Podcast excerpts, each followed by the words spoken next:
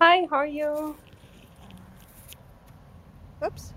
Hello, Katarina. Hello.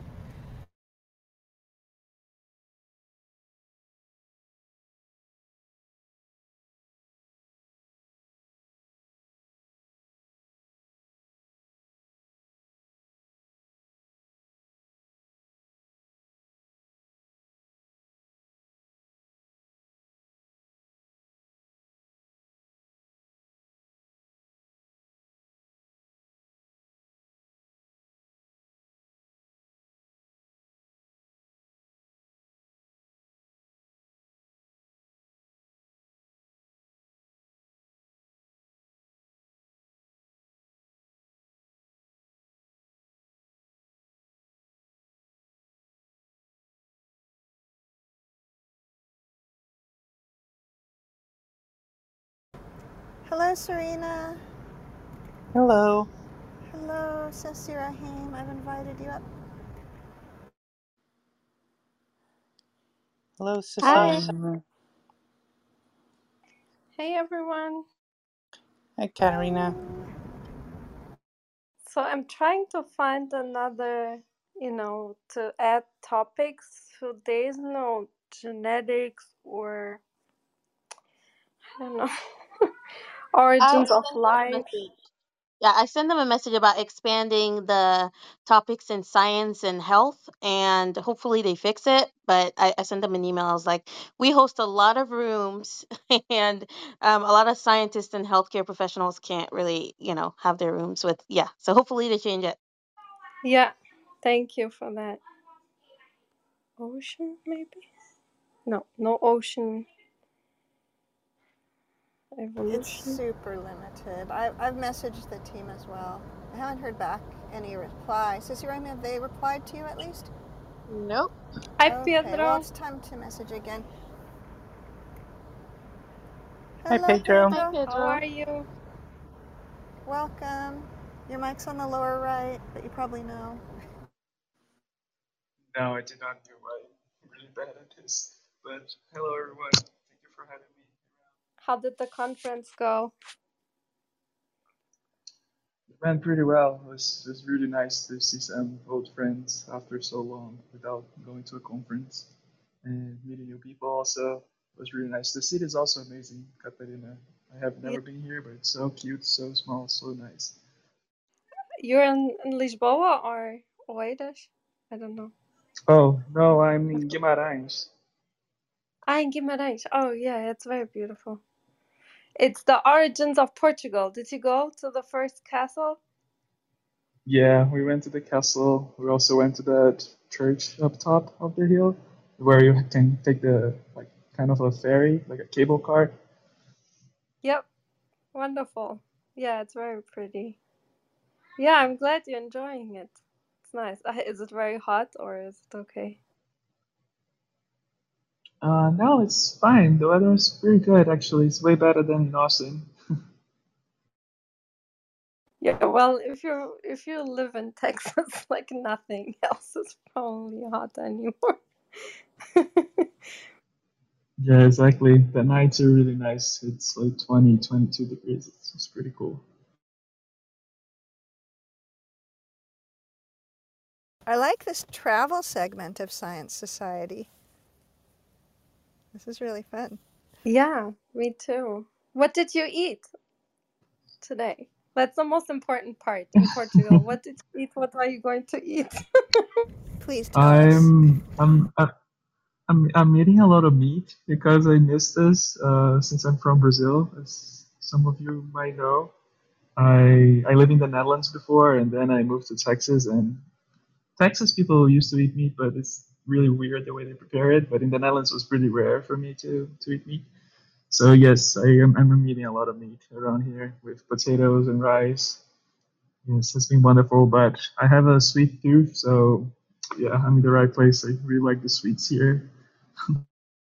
Oh yeah, they're right. The egg one with the liquid egg, the yellow one. The um, pastéis de Belém. Yeah, those two. Yeah, those are really good. They're originally from Lisbon, but they make them everywhere well now, so it's really good. Can we Yeah. please hear more about that? The egg one. I don't know what that is.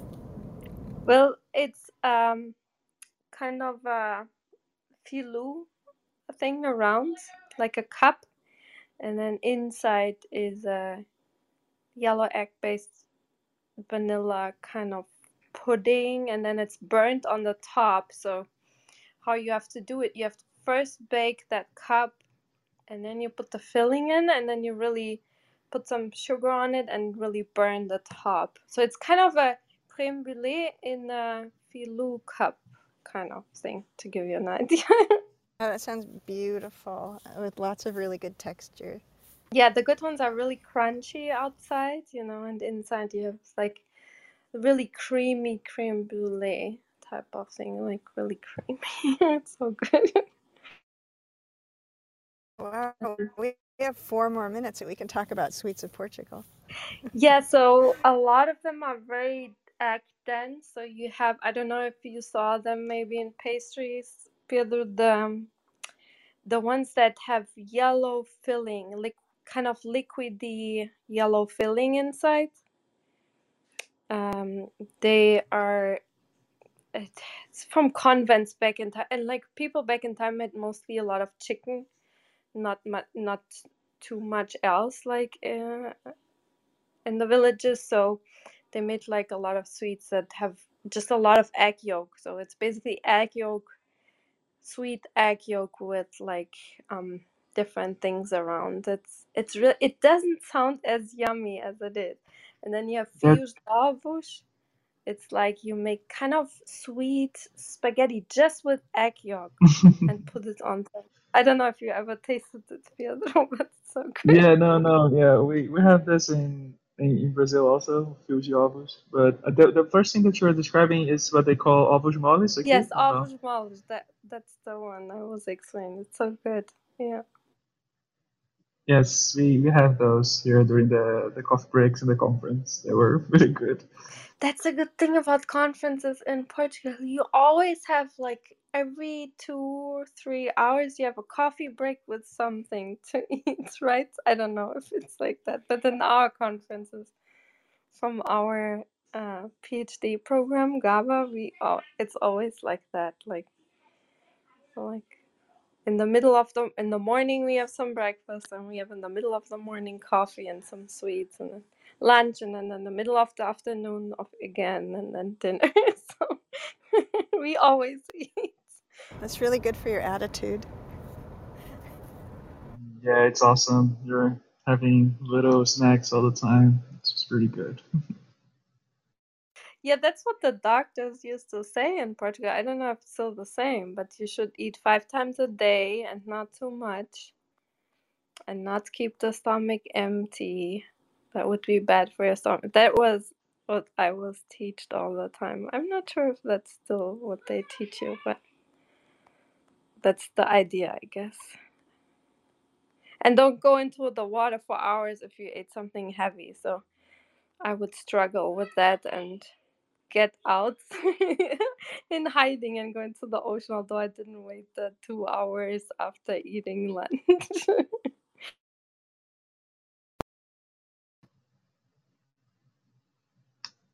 Yeah, has been has been fun around here. Um, I'm gonna. I think I, I I told you I'm going south a little bit. I'm gonna. Some friends from the Netherlands are meeting me there. We're gonna have. We rent a house. I'm gonna. Yes. yeah, so where are you going in the south? That sounds amazing. Um. Go. Like uh Dejo or Algarve? Or Um. I'm staying in kind of the middle of nowhere, but it's ten minutes from Nazaré. We're going to have some swim, try to surf a little bit. okay, so you're staying in the north? Yeah, it's it's nice there. Just it's a little bit cold. You should bring us That's the funniest principle that no one understands unless you go in North Portugal to the beach. If you're from North Portugal, you bring a sweater to the beach. And if you're from South Portugal, people think you're crazy, right? Unless until they go to the beach with you and then they all regret not having a sweater at the beach. because it gets really windy. Okay, that's that's good to know. But but yeah, let's see. Yeah, or you can I, I have some I have some winter clothes here with me. yeah, you can rent a paraviento or buy one. It's not expensive. So if the wind is stopped, you're fine. It's hot. It's just by the water. There's wind, and then if you go surfing, have you know you should really get a a surf um suit. The wetsuit. Hmm Yeah, you you should you need a wetsuit in Portugal. Yeah. All right, all right. And put sunscreen on. You will never feel you have a sunburn because you know it's windy. You don't feel it. You're cold and you get the sunburn. I see that that can be a problem. Can you And all can you all hear me hear me well? yes, Um, my my phone is a little. Okay, great. sorry for going on and on about Portugal and the beach. But This is the best it's it's conversation great. and we have stingrays, so conversation ever.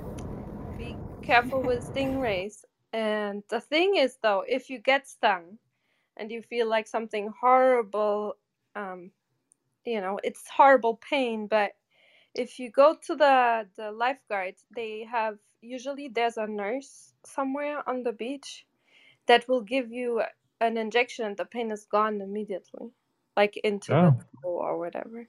So, yeah, if something hurts all of the sudden horribly, it's probably a stingray and they fix it really fast right there. So, okay. That's also that's also good to know. Thank you.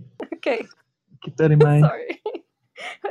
My brother, I'm sorry, it's the last story I'm telling. My brother, he would surf a lot. and he would have all the suit on. To not get he would get stung by the stingray all the time. And then even his feet were covered later on so he would get stung. And then the only thing that was left was his fingers to, that were open. So he got rolled over by a wave and the stingray stung in his thumb. I'm sorry. Oh, oh God, poor poor guy. Yeah, he was used to it. It just, you know, got the nurse a thing and that was that.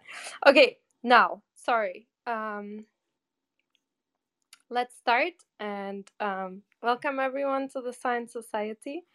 And a special welcome to Pedro, uh, Dr. Leão, um, who will talk about this really interesting research here today.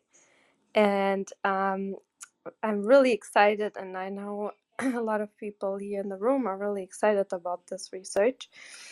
So, uh, let me give a short introduction. Um, so, uh, uh, Pedro Leão, he's a postdoctoral fellow at the Department of Marine Science, and um, he in Texas, and he did his PhD in microbiology in 2018 at the Universidade Federal de Rio de Janeiro. Sorry for my horrible Portuguese accent. And um, he um, then worked as a visiting professor at the Department of Microbiology at the same institute. Um, and then as a um, FSE fellow at the University of Groningen as part of the Groningen Biomolecular Sciences and Biotechnology Institute. Um, yeah, so his interests are um, around metabolic and phylogenetic diversity of prokaryotes and um, the evolution. Uh, he is currently, as I said, a postdoc um, at in Dr. Brett Baker's lab at the University of Texas, where he studies the diversity of Asgard archaea and um, its role in the origin of eukaryotic life. So, yeah, thank you so much for coming and sharing your interesting work with us. And Victoria would ask you a couple of um, interview questions before we go into your, your talk, if that's okay. Thank you. Yeah, sounds great. Thank you for the lovely introduction, Katarina.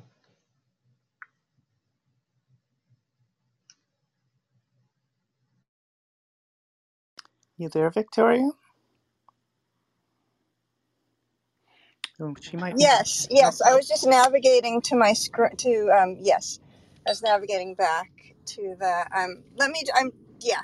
I'm pulling over is what I'm doing because I was driving and so I am pulling over. Sorry, sorry, sorry, sorry.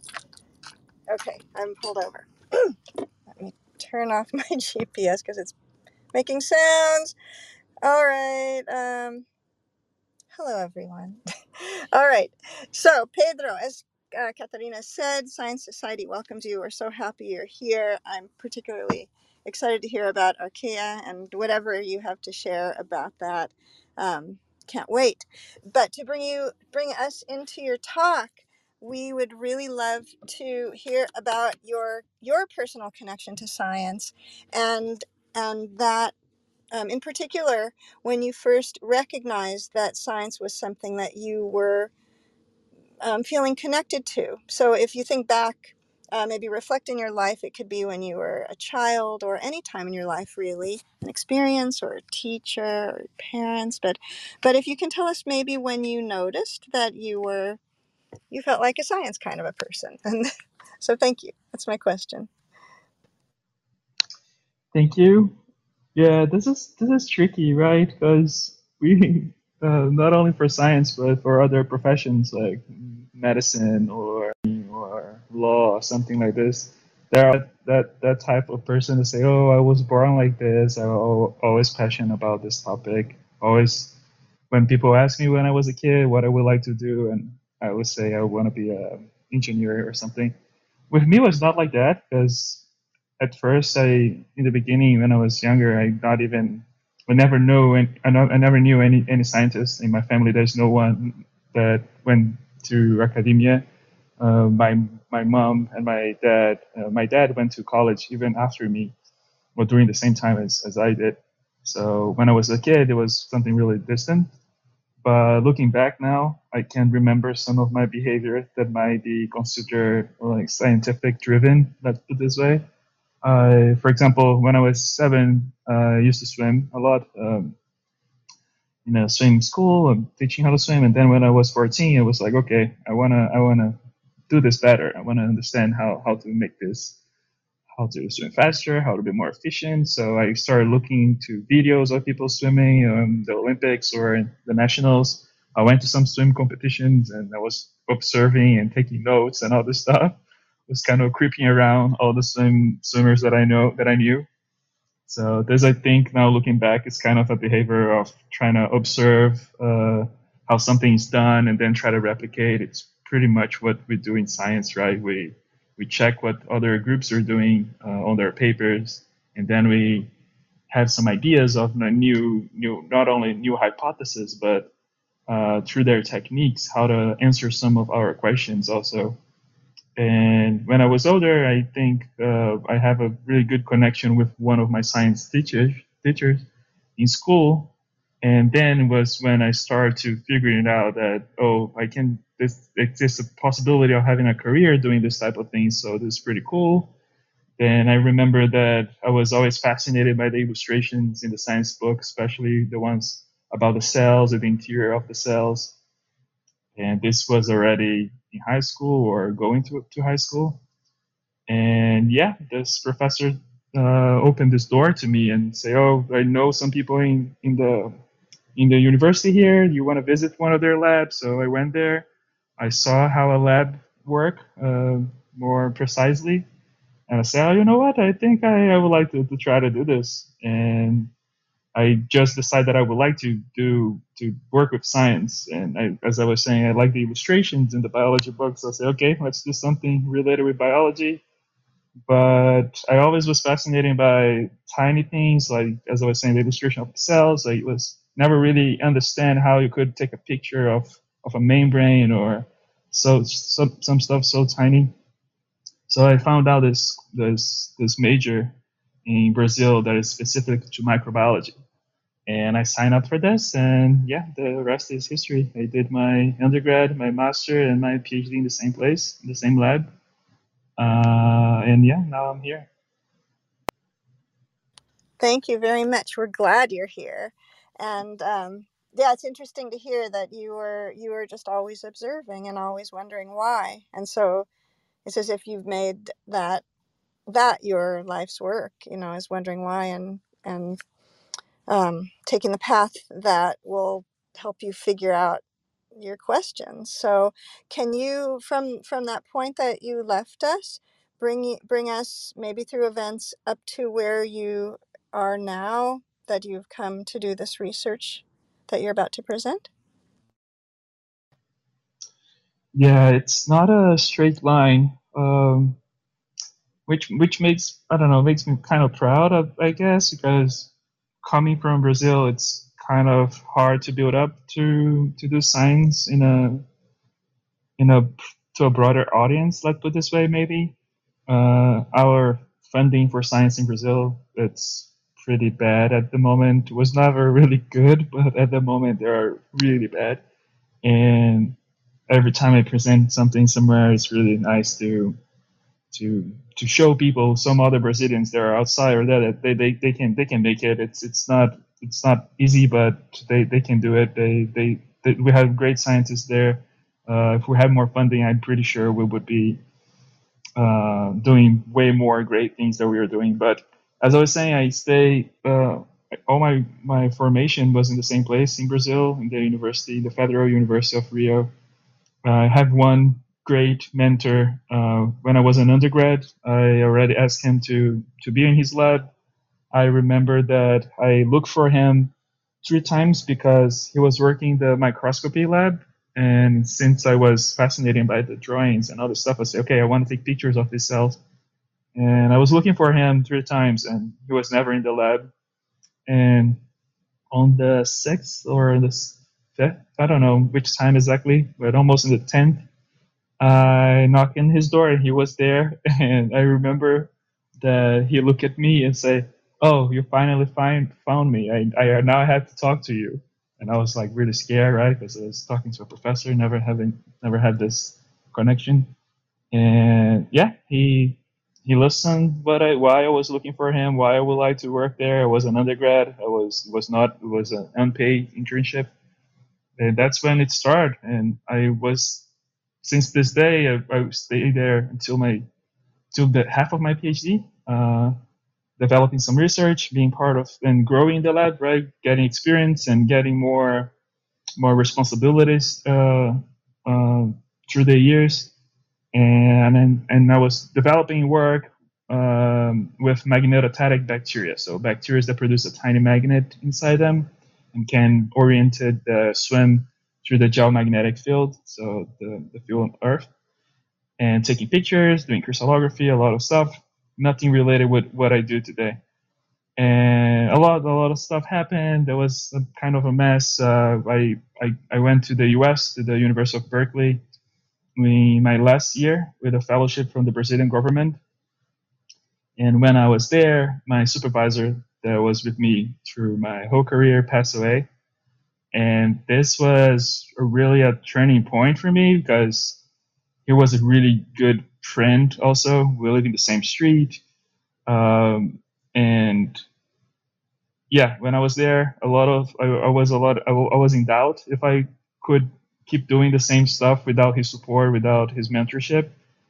But I found some amazing people that had my back. The, my supervisor at the University of, uh, of at Berkeley, Arash Komeili, he was the, he's a great guy. He's the one who who put me on under his wing and say, you know what, I know you. If you want to keep doing this, um, I, I'm gonna have your back. You, yeah, I'm gonna do whatever is needed to to you to don't give up on this.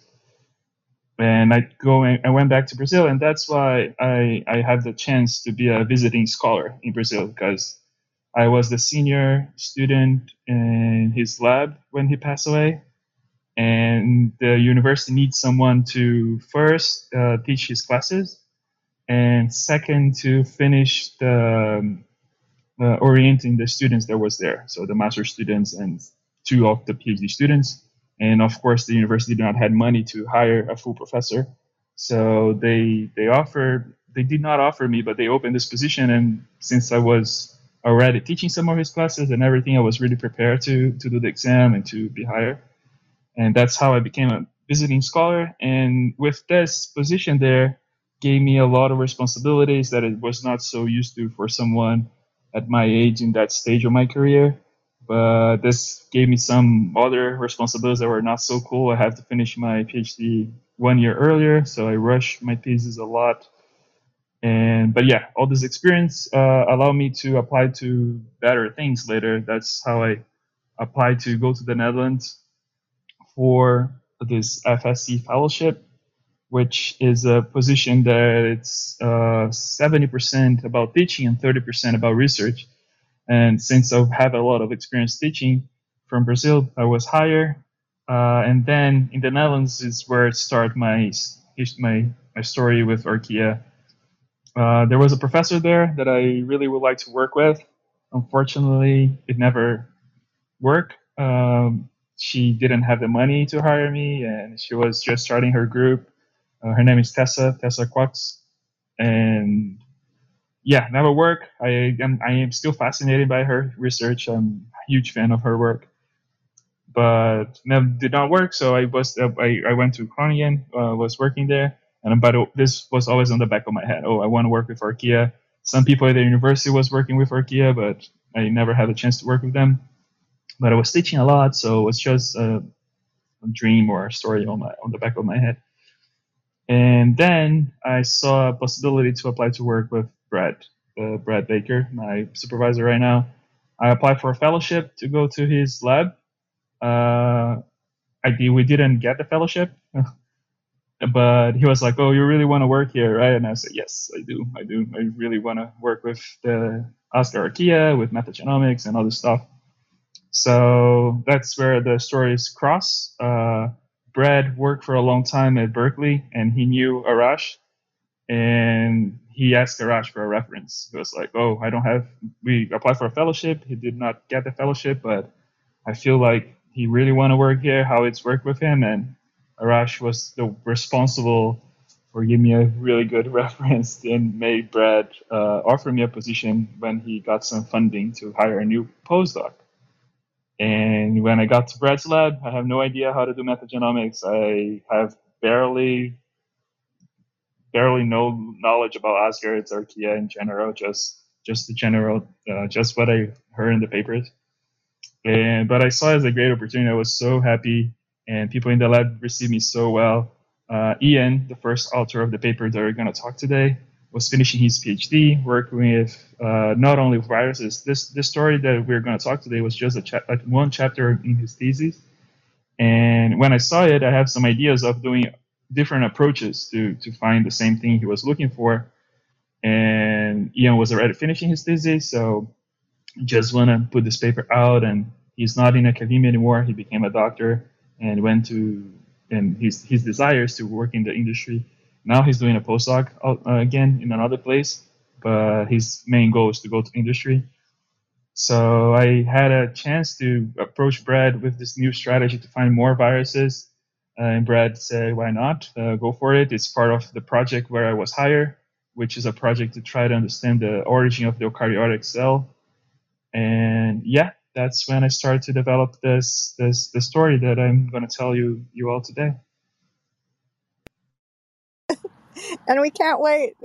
This is great, and it was it was interesting to hear all of the connections. You know that even if something doesn't seem like it's going the way that you hope, then eventually it brings you here. And and so at this point, you're welcome to begin your talk. And you see that your link is pinned, so you can um, lead people through the slides. And also, if you would prefer to have your Q and A following your talk, then that's great. We're here for you. And if you would prefer that uh, Q&A drives the body of your discussion, then that's up to you too. Sometimes people put questions in the room chat, and we are all here to moderate that for you so you um, don't need to worry about anything except uh, relaxing and delivering your talk and letting us know what we can do. So thank you so much, Pedro. Awesome. Thank you, Victoria, for the questions. And yeah, I think I, I, I prefer to do like a conversation. I don't see this as a talk per se. If anyone, if it's not too messy, if someone had a question in the middle of what I'm saying, or if you want me to talk a little bit more about a specific thing, please let me know. I, I I'm glad to to stop and to go back to some slide that were more interested to someone. So just just let me know. I'm I'm really flexible on how this is gonna go. But yes, uh, Yeah, the mic is yours. Take it away. all right. So if people want to follow through the slides, that's great. If don't, that's also great. But as I was saying in the beginning, uh, I'm a postdoc at the Baker Lab, the University of Texas at Austin, as part of the Marine Science Institute. And um, the project, the fund, the the funding to the project that I work on uh, came from the Moore and Simons Foundation. So it's a private foundation that that do that gave funding to science. And the whole idea of the project, like the big the big picture, is to understand the origin of eukaryotes. So how the first eukaryotic cell was formed. And one of the branches is to try to understand viruses that infect Ascaris archaea.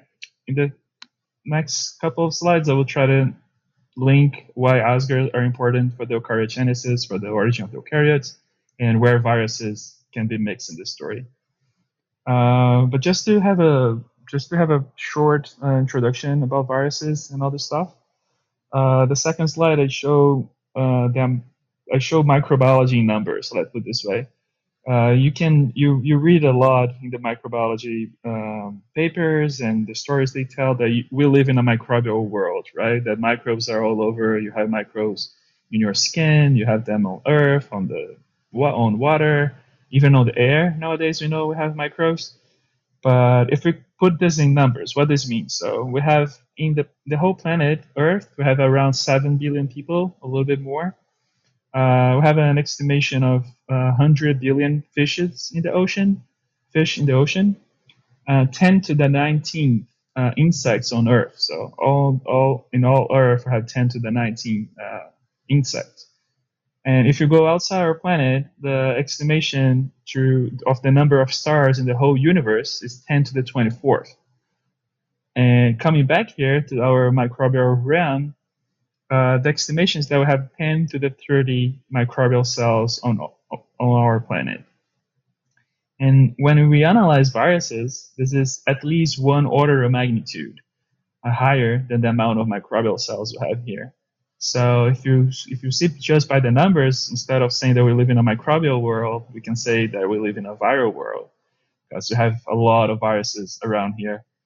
Uh, the picture, if you're seeing the picture in the slide on the right, uh, I'm just putting this picture here because just to so just so you all know when I talk about viruses, I'm talking about all the structures. We are used to that uh, that when we talk about viruses, the first thing that came to, to, to our minds is that sphere with the little spikes, especially today with the COVID. Uh, that's the image that we see a lot on the news and on journals and everything. But all these types of structures are viruses we don't have only that sphere with the spikes. We can have a, uh, more geometric, more geometric form. Have a cylinder form. We even have the phages. There's the viruses that can infect bacteria that have kind of that shape of a little spider or a little rocket or whatever how you want to call it. So yeah, just to have a broad idea that viruses are also really diverse. We have really a lot of different types of viruses. And since we have so many viruses on Earth, going to the third slide, uh, there's a lot of ways to study these viruses. We can study them as individuals, so just go and look to, to one viruses, try to understand their shape, their form, their structure, how they how they process in their, their genetic material, but also you can try to understand how these viruses are interacting with their hosts. So how they infect their hosts, when they infect their hosts, what they're doing with their metabolism. Or we can go a little further and study a community, a population of viruses. So have a lot of different viruses. They're interacting the environment, how this work, what one virus is doing to the other. If I have two viruses infecting the same cell, what's going to happen? Uh, going a little more deep, you can study the community. So how all these viruses are interacting with other organisms They are not infecting, but they are interacting because they are sharing the same space. And in a broader view, even more broad, you can try to understand why this how what's the impact of these viruses in the ecosystems that we have. So in the oceans, in the glaciers, uh, in the hydrothermal vents, uh, in the medical, in, inside hospitals. So yes, there's a lot of different layers that you can uh, use to study viruses, but of course they're all interconnect. A lot of these viruses that I'm gonna talk today, all the viruses that I'm gonna talk today actually, but most of the viruses uh, we cannot cultivate them. So they are really unknown to us. We know they are in the environment, but it's really hard to recover them in a lab, in a lab and to look through them with more details. When we study, when one of the tools that we can use to study things that we cannot cultivate, so things that we know they are present in the environment, but we don't have the tools to have them in the lab, is through metagenomics. So metagenomics seems like a really uh, fancy concept, but if you go to slide four, I will try to put it in a nutshell. So metagenomics is the ability to recover uh, genomic information from samples from the environment. Basically, that, that's what it means. And I'll start with us going to a site, uh, to the environment, collecting some samples. This sample can be sediment, can be water, can be soil, can be a part of a plant. Uh, we collect the sample, we go to the lab, we extract the DNA from the sample. Once you have this DNA, we send them to sequencing. So basically, we put our molecule, our DNA molecule, inside a machine, and this machine will read that DNA and translate to a code that a computer can read. And this code is the order of the nucleotides of that sequence. So I put my molecule there, uh, the DNA molecule. And on the other side, I'm going to receive a file with the order of the nucleotides of that sequence. So uh, order of letters A, T, C, G. And with this information that just came from the, from the sequencer, we call DNA reads, these really short pieces of DNA uh, sequences. We go through a computational uh, approach to try to make them longer reads, so longer DNA sequences. This process is this process we call assembly, and from the small reads that we receive from the from the computer, we are going to build uh, contigs. They're nothing else more than just continuous pieces of DNA. That's how we call contigs. So we have small pieces. We build that. We put these pieces together, trying to align their ends to build this context. So now we have larger pieces the next step is through some specific characteristics of this context, we try to group them together. Uh, I can try to do an analogy here that I think is really good, but sometimes it, you don't translate that well. But imagine that we have a lot of paragraphs from different books, but they're all mixed together in the same in the same bag. So let's say we have Harry Potter, Harry Potter. We have I don't know another book. Uh, I don't know, uh, Lord of the Rings, uh, another book. Uh, yes, let's say we have Harry Potter and Lord of the Rings uh, in the same book, and we have a microbiology book, a textbook from a microbiology course, and we have different. we have a lot of different paragraphs uh, grouped together. These paragraphs will be, let's say, the context, and they are inside the same book. If I don't never read any of these books, but I start reading the paragraphs, I can see some patterns, right? I mean, there there will be some paragraphs talking about I don't know um, wizards, and I can say, okay, wizards. So this is probably not part of a microbiology textbook, but can be a Lord of the Rings or a Harry Potter book. And then I have some other paragraphs talking about DNA, and I say, okay, there's definitely no DNA in a Harry Potter book or in a Lord of the Rings for sure. So this is another group. And then you can start grouping them together by this parameters and then you go a little deeper, use a little bit more um, defined words, and then in the end, the whole thing is that probably you'll be really, really good in separating all the paragraphs from the from the microbiology textbook, and maybe you're going to have some mixed uh, paragraphs between Lord of the Rings and Harry Potter. But then you can use other approaches that is not exactly the one that I'm explaining to try to separate them and so on and so on. So we use a lot of different protocols to try to separate what we call clustering together every piece of DNA, so every one of the contexts that belong to each individual type of cell that was present in that environment. Once you can group them together, we can start to build their genomes. Because let's say in the analogy that I was doing is is like each different book was a different genome. So every different book was a genome for a, for a specific cell. So once we put them together, we have what we call MAGs or metagenomic assembly genomes. So genomes of cells that came from environmental samples. Uh, if you see on figure seven, you will see that the circles, the yellow circle, the red circle, and the green, blue circle, they, they have some gaps, right? Because of course, if I'm trying to build a whole book based on specific paragraphs, I will be missing some paragraphs of this book. And that's okay. That's the best we can do. Um, the parameters that we use to have a high quality mag, that's what our lab is really famous for, is that we will consider a high, a high, a high quality mag and we, we will use them to do our analysis. If they have less than 10% of contamination, uh, they have like 10% of paragraphs that do not belong there, and if they are more than 50% complete. So if I have a book that is more than 5, 50% complete, and I have less than 10% of weird paragraphs that I'm not sure belongs there, I'm gonna use this. This is a nice book to to recover information about that subject that I want. And yes, with the mags is the same. Once we have these mags, we can analyze them to say who are they, where they came from, uh, what they can do, what this genome is capable of doing, and all this stuff. Uh, what I'm going to talk today here is viruses that infect Asger archaea. And this was recently published by us in the Breakout Lab, uh, led by Ian, Dr. Ian Rambo, which was the uh, uh PhD student at the lab at the time, and other two groups, one from uh, one from the Netherlands and another one from France, from Paris. Uh, these other two works can be seen in this fifth slide.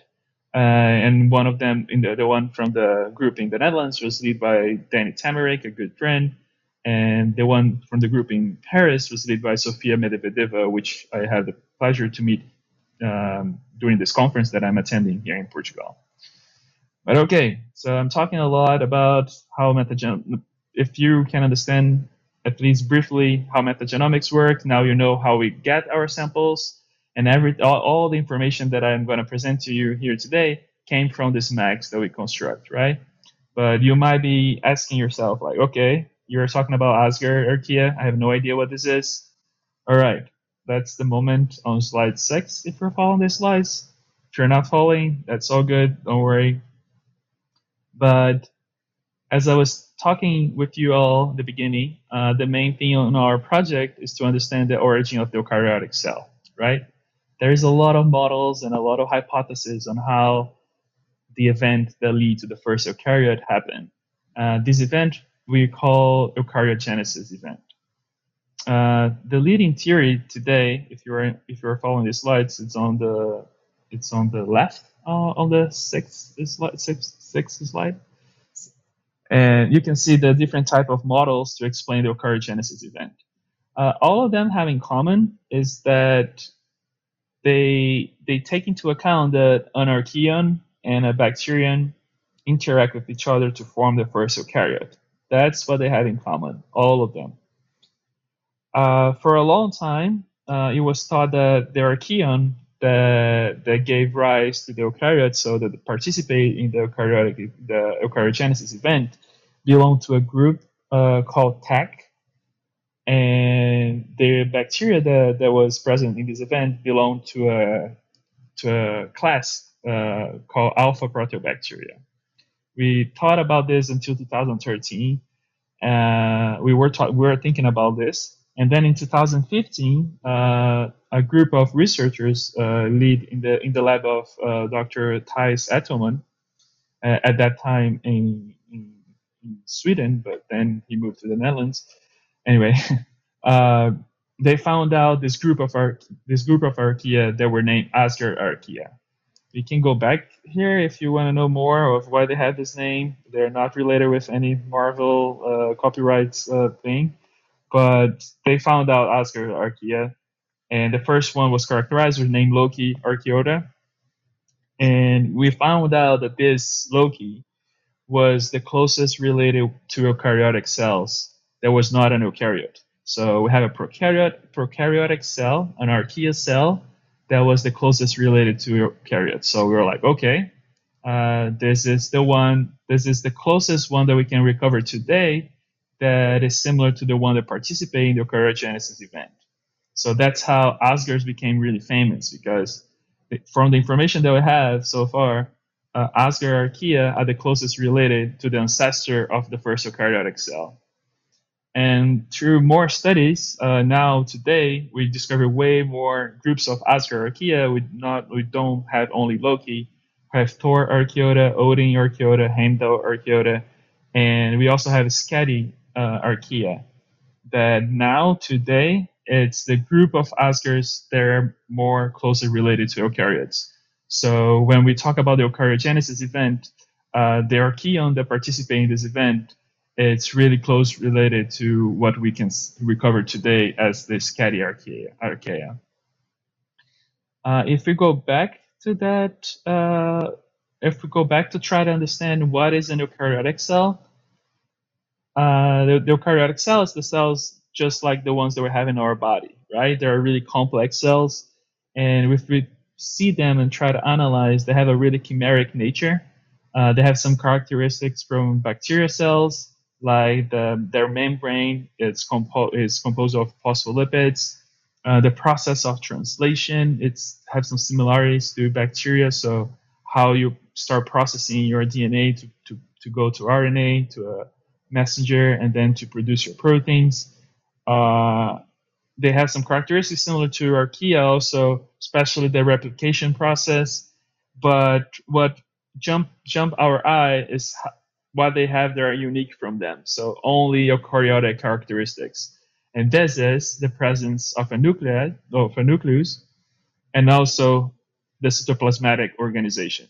So when you ask everybody or which what you learn in, in school is that how you differentiate an eukaryotic cell from the other ones is because they have a nucleus and also organelles inside them. So basically, cytoplasmatic organization through the organelles and uh, a nuclei in, in general because they can put in a single compartment all their genetic information.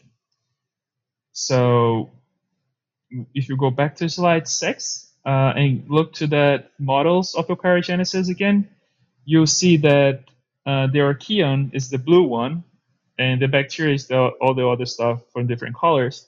And from the second model down, for the ones that are not uh, following the slides, I can try to explain. Uh, the, all these theories take into considerations that the characteristics of the cytoplasm, so the characteristics of the interior of the cell in general, of the eukaryotic cell, came from characteristics in the archaea that participate in the eukaryogenesis event. And then the organelles uh, were inherited by the bacteria that was interacting this event. If the information from the cytoplasm came from an archaeon, most likely all this complexity in membranes could come from the archaeon. But maybe this is a stretch. We, it's just a theory, right? It's a hypothesis, and all these models that you can see on slide six, uh, they're all models. They're all hypotheses. It's really hard to test them. But one thing that is kind of neglected in all this this this, this scenario of the models that we have today, it's from where the nuclei came from. So where where this came from? This came from the archaea. This came from the bacteria. How exactly all this thing about compartmentalize their their genetic material came from? And then one of the theories that the, that we have so far is on slide eight. And the question that would after knowing now why Asgars are so important and their relationship with eukaryotes, you can ask yourself, what is so interesting about viruses that can infect Asgars? So in 2020, uh, uh, a researcher called Philip Bell came with a theory on a hypothesis, to be to be more precise, called viral eukaryogenesis hypothesis. So what he observed is that only some type of viruses eukaryotic cells were capable to, to put in a compartment their genetic material and uncouple transcription from translation. So what he's saying here is that only some eukaryotes, some, some eukaryotes and some viruses could produce RNA and translate this RNA to a protein in different areas of the cell. And this area of the cell would be the, the nucleus, right? It would be you could you produce your RNA molecule inside the nucleus and then you transport them outside and then you translate to become a protein, which is the things that you're going to actually use in your cell. Uh, there is a type of viruses that we call NCLDVs, is uh, nucleocytoplasmatic uh, large DNA viruses. We, we we're gonna call them giant viruses here to be easier because the, this large DNA viruses means that they are huge. So this group of viruses, they they produce what people call viral factory or VF, if you're following these slides. This this viral factory is exactly what I was describing before. It's one way that the viruses are are capable of uncoupled transcription from translation, one characteristic that we only see in eukaryotes. And one of these processes that they, they do to uncouple this stuff is to uh, what we call uh, mRNA capping. It's a way to modify your uh, RNA so you can do this transportation from one compartment, from the nucleus to the cytoplasm. And this is a characteristic only present on these viruses and again on eukaryotes. And they had they from this observation, uh, Philip Bell, the Dr. Bell, he he came with a theory that uh, if this thing of compartmentalize the genetic material and means to to transport this material from one compartment to another to decouple uh, processes are only present in giant viruses in the eukaryote, this might have, have come from a giant viruses through a characteristic that we that we can see in eukaryotes today. And if we think about it, and in all the eukaryogenesis models that we have, we have a bacteria, a bacterium in, interacting with an archaeum. So this giant virus has to have infected one of those. Uh, we don't have in nature so far described any giant viruses infecting uh, bacteria. Uh, we don't have uh, properly a giant virus infecting archaeum, but through the characteristics of the archaea, that could be a possibility that this virus were, was infecting uh, an archaea. And that's exactly what he says. A giant viruses that infect the Asgar and the archaea ancestor of eukaryotes was the responsible to bring this uh, nuclear nucleus characteristic to the eukaryotes. So basically, the theory is that a giant viruses infect the Asgar archaea that participate in the eukaryogenesis process, and these characteristics of a nuclei came from this infection. So again, this is a hypothesis, but if this is true, the question that we have was, can we still find these giant viruses infecting Asgars now, like today? Can we still see in the environment these viruses and this type of infection happening today? And that's what uh, made Ian look for these viruses in some samples that we have, some samples that we know they're rich in Asgars. Uh, when when I say rich, I mean they have more than used than than other places, but still in a really really really low amount of. If you compare the whole population from the samples, we just have a little bit of Asgars comparing to the rest of the microbes that we can recover from there. But yeah, there's a lot of computational work. Uh, Ian's data set had more than five terabytes, and he was able to recover more than 6,000 viruses uh, from this environment. So all type of viruses, all shapes and colors that I show on the first slide. But from all the 6,000 viruses, he was only capable to link six of these viruses to Asgar archaea genomes. Uh, how Ian did this, I can't go through details if, if any of you want. Uh, how you can link uh, viruses that you found in the environment to uh, to one of the mags that we have, to one of the genomes that we recover. But I'm not going to go into details at the moment. But of course, I can come back if anyone want to know how we can do this. Uh, but when you so Ian found six viruses that could that are related to Asgar archaea genomes in our samples, and those was the first six Asgar viruses described. And if you go through, oh, okay, I can tell a little nice story. Uh, on slide nine, if you're following the, the slides, uh, this, this, the six viruses infect two different groups of Asgar archaea, Loki archaeota and Hel archaeota, right? And all this group of Asgar archaeas, they receive the name of Norse uh, gods, right? That was living in Asgard. And Ian had the idea to give some love to the animals in the mythological Norse, uh, in the Norse mythology. And he named the viruses uh, by through the name of some of these animals. So the two viruses that infect Loki, they were named. One was named Fenrir, and the other was named Skoll. Those are two wolves in the mythology.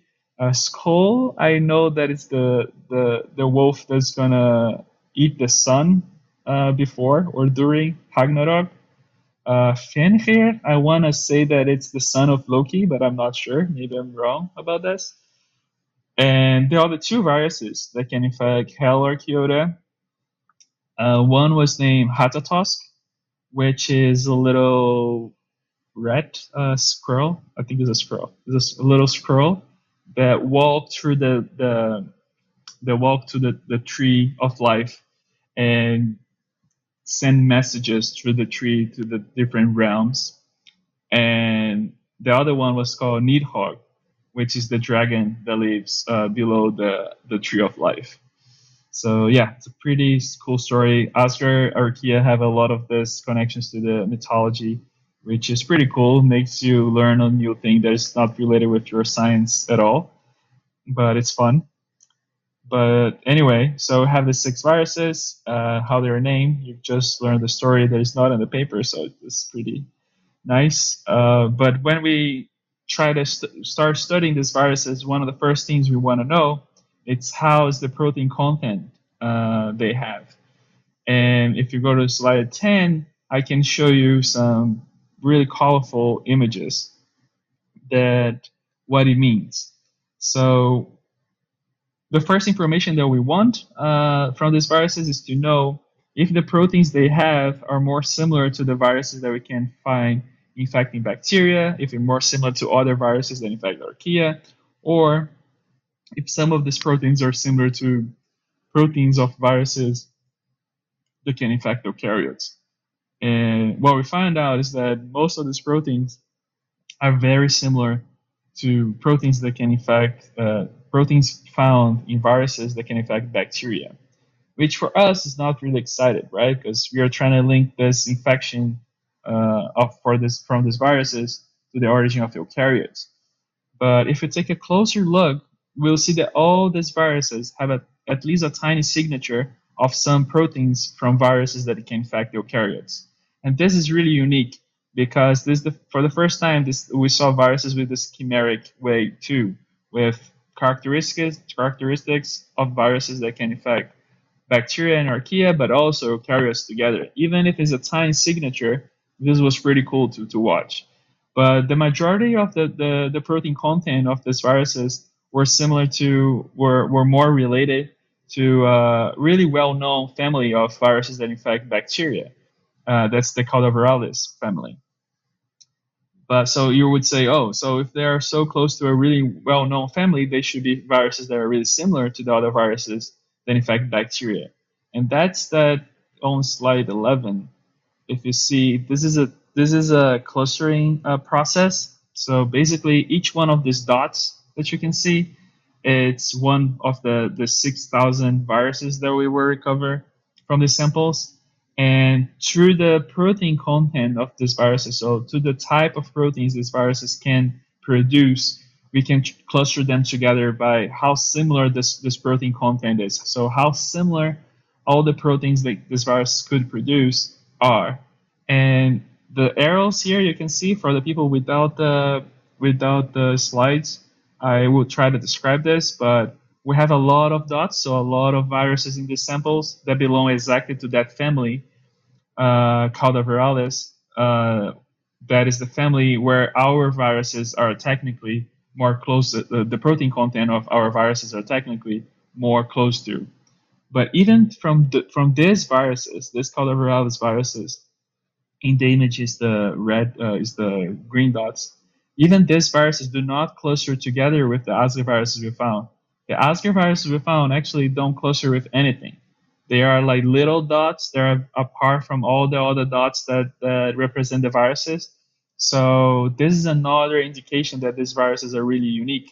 And this cluster did not happen like this. They, they have their own little groups, probably because of this tiny uh, eukaryotic signature they have uh, on their genomes that make them uh, really different from the other viruses that we found even in the same sample.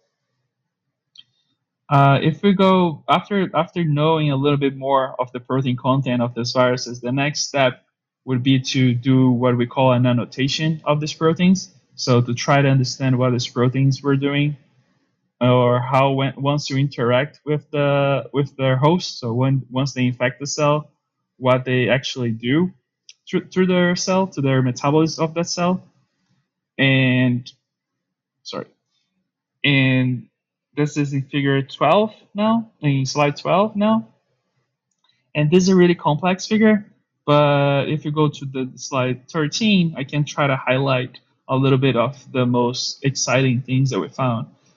For example, the, there is some viral proteins that once these proteins are expressed by the viruses after the infection inside the host, so inside the cell they, they infect, uh, they they can they can mess up or they can influence the transcription of this of this host.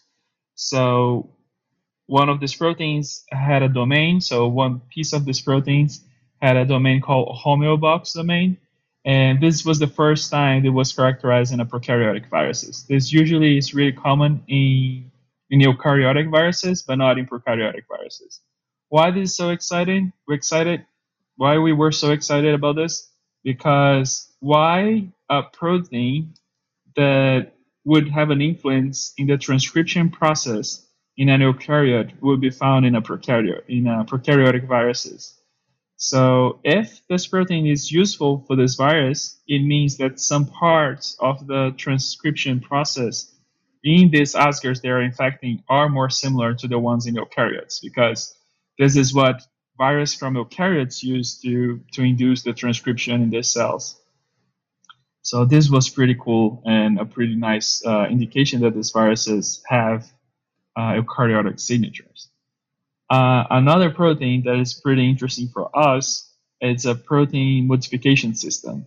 So protein modification systems are systems that once your protein is ready to be used, they do little modifications on the protein, addressing a different function or addressing a specific site that the protein should should act.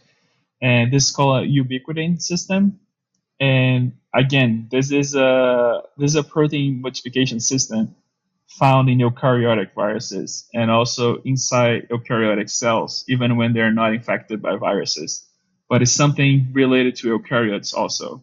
So this is another indication that these viruses uh, they are infecting a prokaryote, right, an Asgard uh, archaea, but even though they have some characteristics that are useful inside a metabolism of an eukaryotic cell. And this is this is really exciting.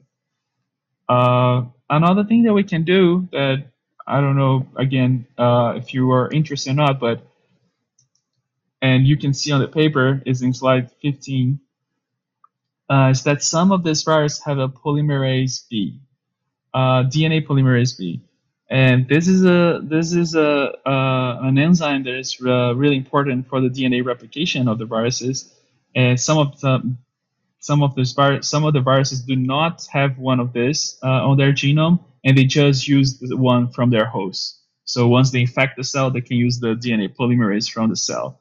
But this some of these viruses, three of them to be more precise, they they have their own polymerase. So this gives these viruses a little bit of autonomy uh, during the process of replicating their DNA.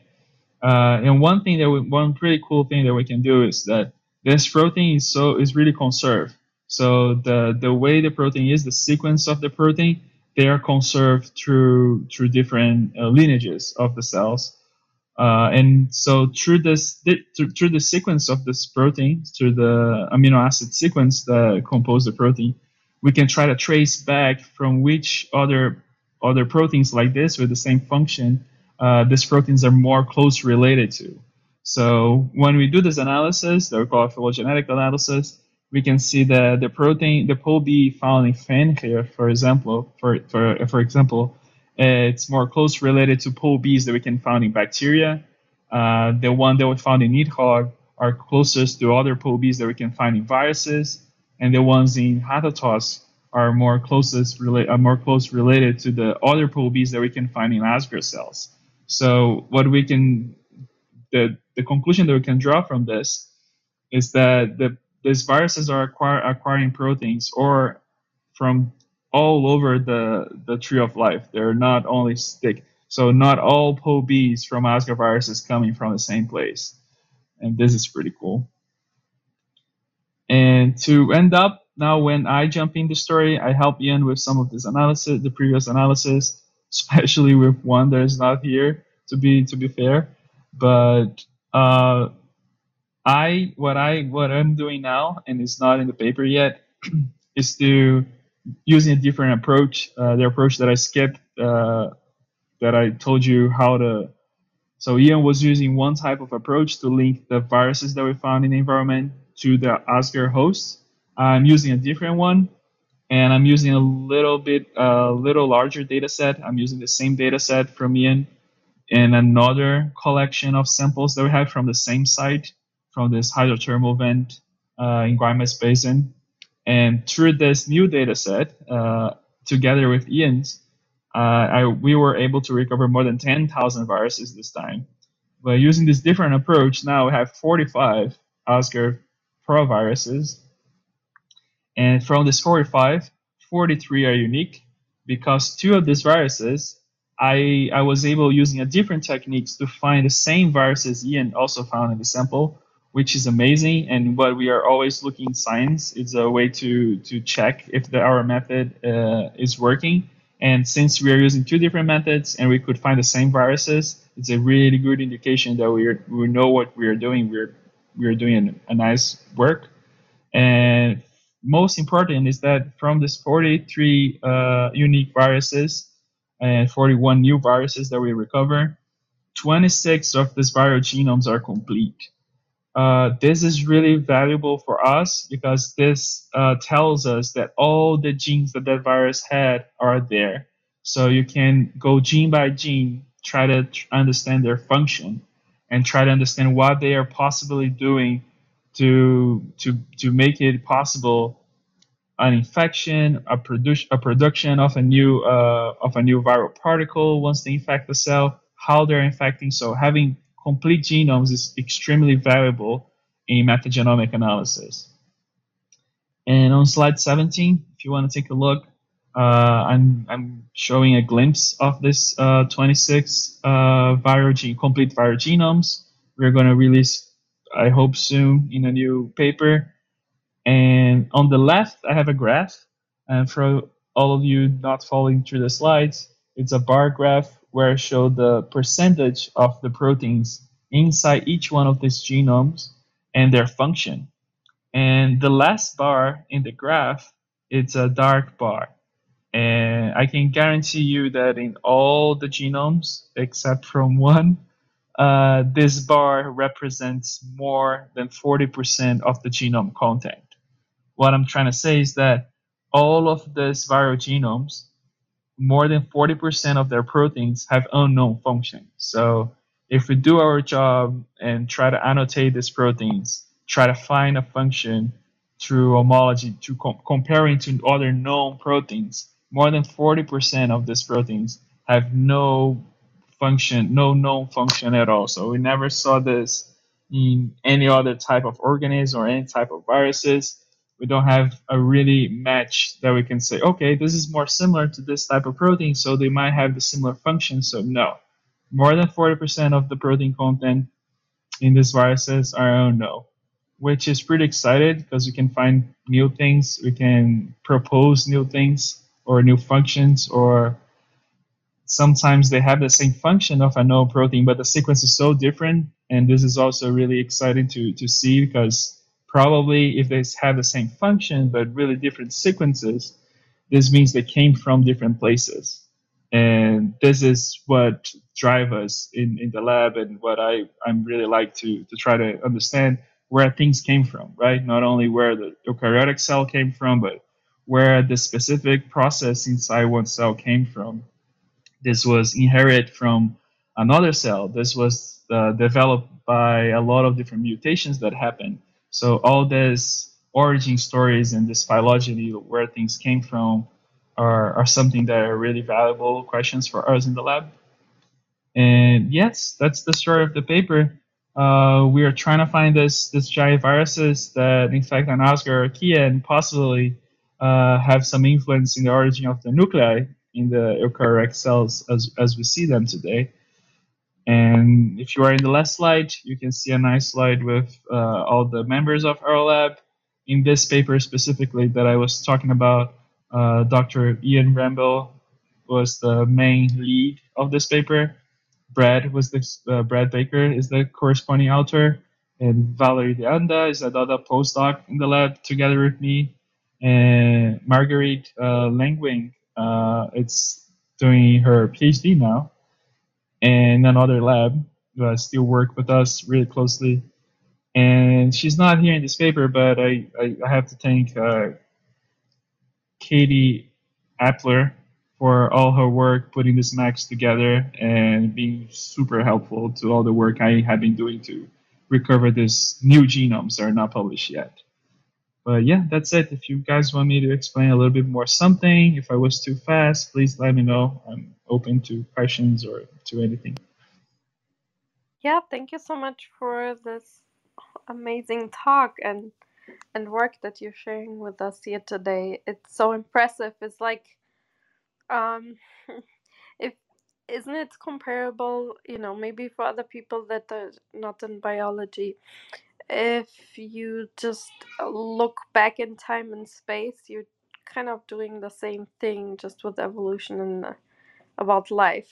So, uh, would you say that's that's a good way to put it?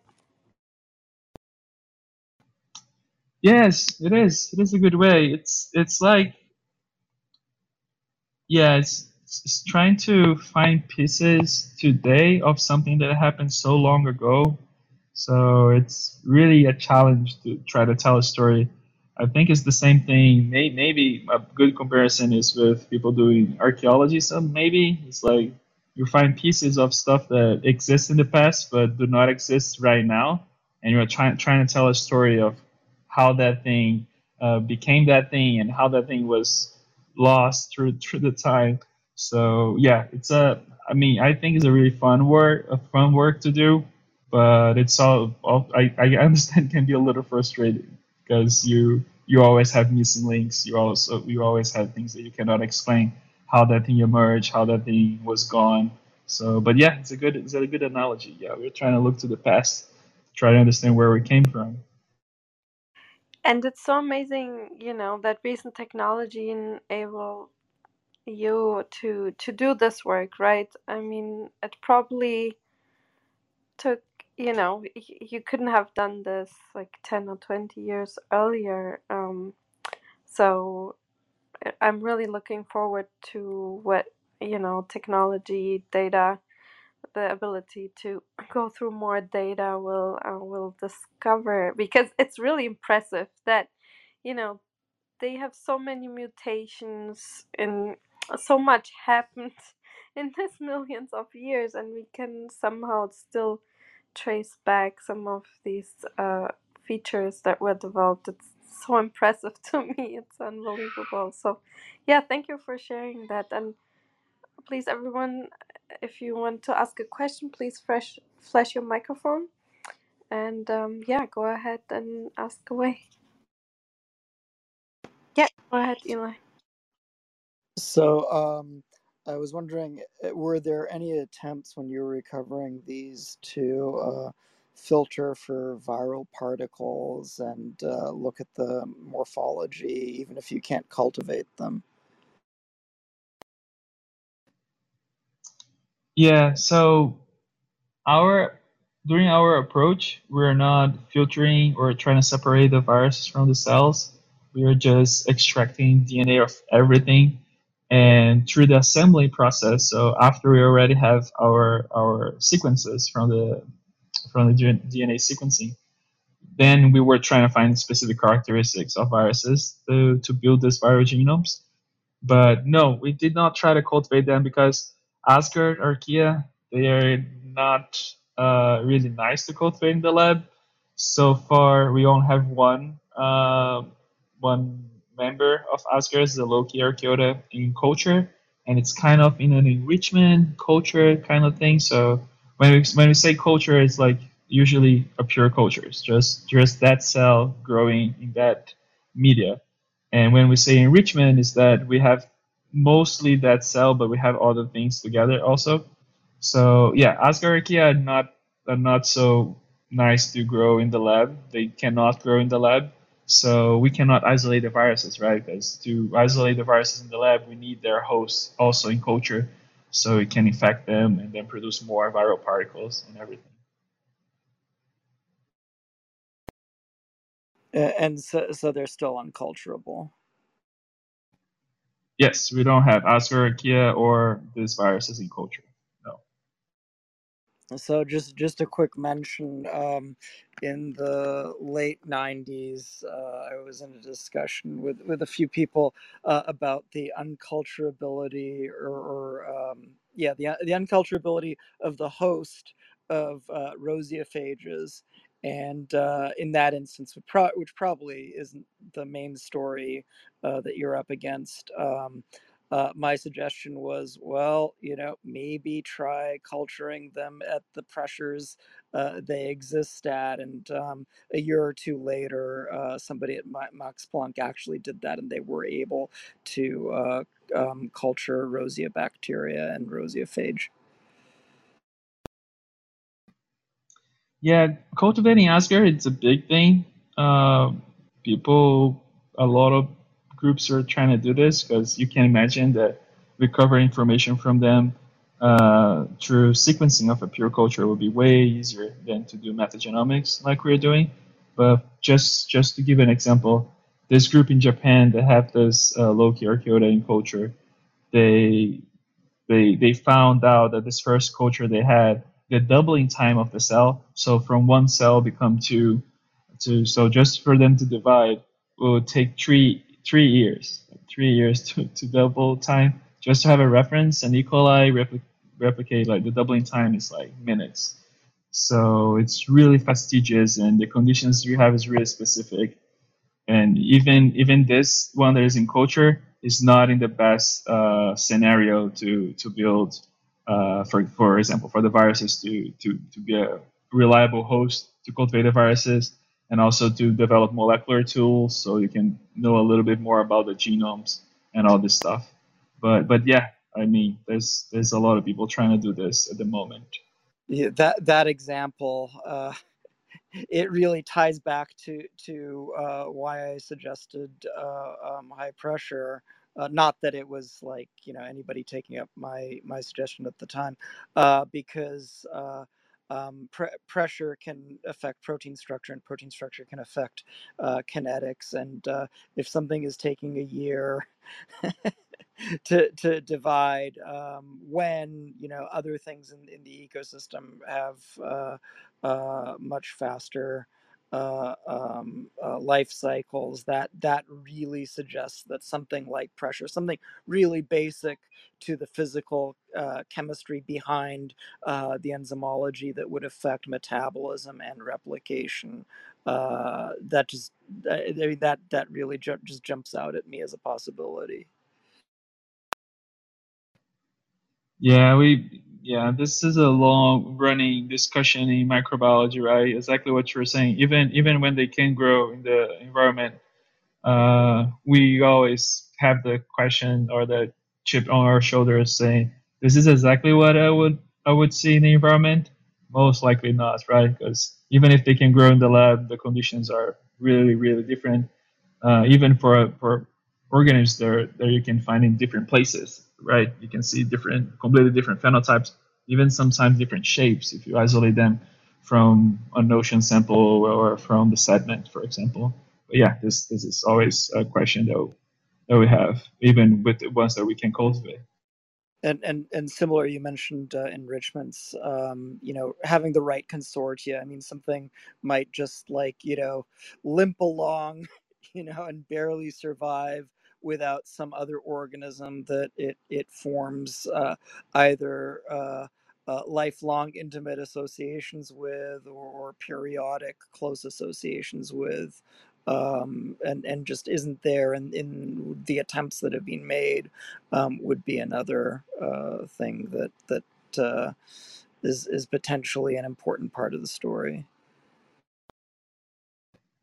Yeah, absolutely, absolutely. If if you, I don't know if you have access to the slides, but I, if you if you want the contact, I can send you the paper.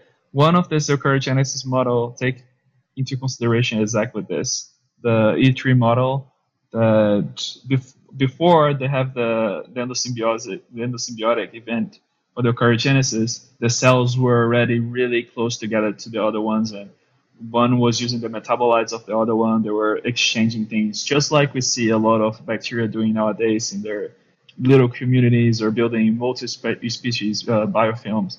So yes, definitely uh, one of the main reasons. I, I, my guess is that one of the main reasons why we have the enrichments today is because of this, right? They're they're been living together for so long that uh, everything's in a right synergy. That one is producing something for the other one to use and the other one so if you take them apart they do not have all the components they need to survive by themselves.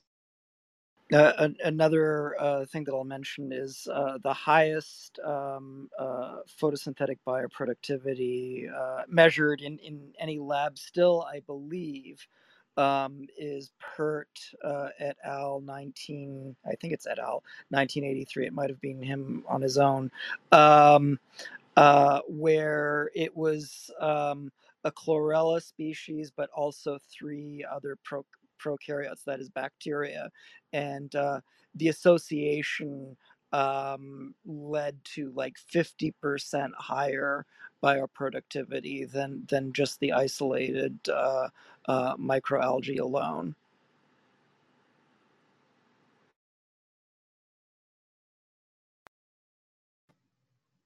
Yeah, yeah. This this is this is something fascinating, but but yeah, it's something really really complex. When as I mentioned before, I was working during my master, uh, my PhD with magnetostatic bacteria, with this bacteria that produce magnets. They are also really really hard to cultivate in the lab, and yeah, some we have some cultures today of these other ones, but uh, yeah, I have been to this side of trying to cultivate things. I have to say that I prefer to to stay now in the metagenomics area. It's a lot of work, work that need to be done, but it's a lot of hard work. Uh, I mean, I, I just wanted to know what the morphology was when I first asked the question. So I can what, I can. What do these things look like? I can link to you uh, somewhere uh, the paper from this Japanese group. Uh, it's a weird morph- morphology. They actually have some like tentacles or something like this. But again, uh, as we were discussing in the beginning, Eli, uh, a lot of people are skeptical if that is exactly what we would see in the environment, or if some artifact of the culture, or even some artifact from the from the microscopy that was done. So as you can imagine, something like this that a lot of trying to answer a big question, you have a lot of people that are skeptical, and and I completely agree with it. Have to be really careful with what you are claiming, right? So, but I can link you the paper, and you can see the, the morphology. I'm curious. I had a question. Um, it's fascinating about the quantity, the you know, the variety of viruses. Ten to the thirty-one. That's spectacular. And um, and then your slide uh, on seventeen that that revealed um, how incomplete uh, and you know how much more variety of structure of unknown function there is. I, I'm curious if, um, and, and I haven't looked in detail about origin of viruses, but the uh, it would. Could you comment on? Um, is there a? I mean, you, I would imagine there would be, but an ongoing process of originating new viruses um, went through either you know decay of detritus in an ecosystem and capsids taking in new material and that sort of stuff. It's I, it's a sort of an ongoing process of new viruses for for there to be so many and such a rich variety. Um, do you have thoughts on that? Yeah, this is a great question and really interesting. Um, first, first we have to think about something a little bit more I don't know, more simple, like what we would what we will classify as a new viruses. What what type of differences we have to have from one virus genome to another one to say that they are different. If we have a mutation in a let's say in a structure protein, like a protein from the capsid, uh, that is a really important part of the viruses. That's what we would call a different one but if we have the same type of mutation or the same size of mutation in a protein that is not structural, but maybe in a protein that is related to a more common process, uh, this also would characterize them as different viruses. Uh, I don't know how to answer your question because phylogeny of viruses, so divide viruses in these groups, in these families, is something really messy that we, we, I'm going to put myself inside this after participating of these conferences of viruses, but we that study viruses, uh, we are still debating a lot on how to do these classifications. Uh, a lot of the proteins in the viruses, as, as I show in the, the figure on slide two, a lot of the protein on the viruses, even the structural ones, they're not really conserved. Uh, as you can see, we have different structure of the viruses, so these proteins can change. But answering more precisely your question, I'm I'm pretty sure they will have the formation of new viruses all the time. The how this happened, I this is this is really fascinating to me to be honest. Uh, how a complete new viruses emerge, or or if you can if you want to go back for to more a more simple way to view like how the first viruses uh, came. Uh, because it's just like the egg and the chicken, right? Uh, it's kind of not really possible for a virus to exist without a cell, but at the same time, it's it's possible that a virus exists before and then encounter a cell to multiplicate. So it's a really tricky question. On my theory, my personal theory is that when all these biomolecules were getting formed and we don't not even have any type of cell or anything, we have these concentrations of uh, biological material in, in a lot of different ways. And at one moment one of them put together enough things to replicate itself. And then we start calling this one a cell and all the other rest viruses. And then some of this that could not replicate themselves start to learn to merge to this one that could replicate and use the system to replicate. And then i guess the first viruses came but how this how, how this process is happening right now in the environment I, I i don't know. I have no idea. But definitely are but definitely is happening. I mean, it's curious because in terms of how you might uh, age viruses in the sense or, or date them as is I mean, would they necessarily if if they're if they're in some sense incorporating um, sequences from decaying either eukaryotes or bacteria into into capsids, um, that might complicate the analysis of, of the taxonomy, right? I mean, in the sense that, um, I mean, how, I, I guess it's a question of how you might date them or, uh, or in, and whether they would be acquiring sequences that are much older than them through some other environmental mechanism. yes th- there is two so if in slide 11 when i show that cluster clustering uh, using the whole protein content this is usually how we try to try to do this let's let's let's call classification of these viruses from environments because we're not necessarily saying uh, where they belong to. We're just trying to closer closer them together to say to see uh, what are the type of viruses that are more close related to them. And this is why we use the whole protein content, right? So if they if they acquire one protein from one bacteria and another virus acquire just one protein from a eukaryote, they're gonna still cluster together because it's just one protein, so all the other proteins are together.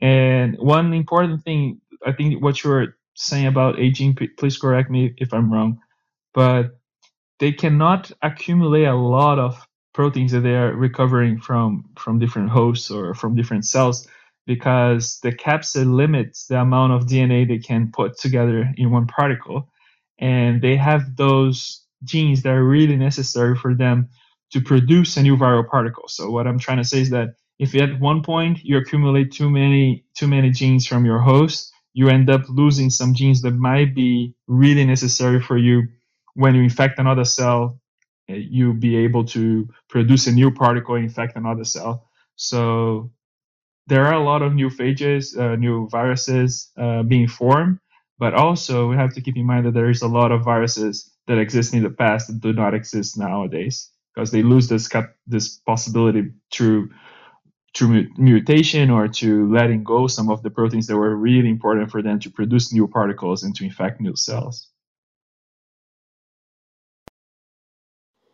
Yeah, thank you. It's interesting. Um, it's fascinating research. I really enjoyed your talk. It's exciting to see that there's so many proteins of unknown function to discover too. Thank you. Thank you so much for, for coming around. Yeah, uh, thank you so much, Pedro. That was really fascinating work. And first of all, I, I was thinking about the biohybrids because based upon whatever you describe, it's, um I mean, it's, we can just do it in a lab based upon the biohybrids. But another point that it came to my, I mean, side that was about the ubiquitous system that you just founded. uh, I mean, during your research. And I was just wondering what thoughts you have around that because when we want to think about that, there is a lots of potential come around. For example, about the viral regulatory that you just explained about that, or we can think about the tumor necrosing factor and even the actin filament, and everything can be relate, related to this system. And I was just wondering after finding this system, what was your hypothesis goes? Yes, uh, thank you so much. That's a, that's a great question. Um, as I was saying, it's really interesting for us because it's a possibility to, it's an even more strong argument to link Asgard's with the origin of eukaryotes, right? Because if we're seeing something that is present in a eukaryotic cell and a virus is infecting a prokaryotic cell is using this system, it's a, it, it means that the, the system should be something uh, important for the metabolism of the of the of the host. And my theory specifically uh, about the the participation of the no not my theory it's not my theory but the theory that we are trying to prove here that the viruses uh, were participating in the eukaryogenesis event uh, it's awesome right because we, we are linking them somehow but it's even more important for the the theory that puts the Asgard as the as the closest related to the Archean that participate in the eukaryogenesis event. Um, the ubiquitin system proteins, they are part of a family of proteins that we call ESPs. Those are the eukaryotic signature proteins. So these are proteins are specific from eukaryotes.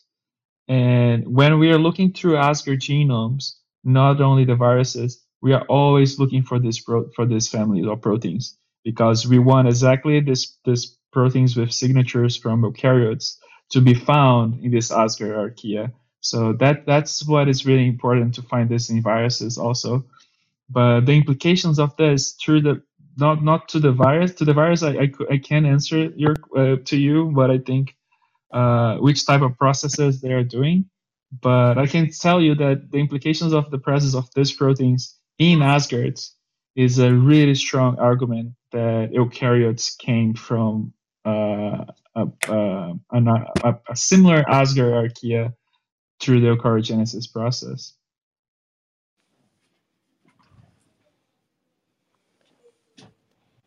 Thank you so much. I see that Katerina just you open your mic. Maybe you wanna ask a question. Oh no, go ahead. I'm sorry. I wasn't. Yeah, yeah. Thank you so much. Thank you so much for explanation, uh, Pedro. But uh, that was really very interesting part to me, and I think that there's a, I mean, lots of potential out of this research. Thank you. Thank you for the question. That was great. Yeah, I see Frank, Nick, Dennis. Uh, please go ahead. If you, Pedro, I want to also check with you how much time you still have with us. Um, so do you still have time for like three or four questions? Sure, sure, no problem. Thank you. Oh, hi, uh, Pedro. Thanks for uh, uh, sharing this very interesting research with us. A quick question uh, regarding the thermal uh, vent that uh, uh, you you get the, the the the sample.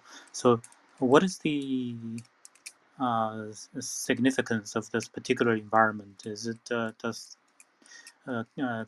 could it be um, so I guess my interest uh, as a layperson is the, more general question.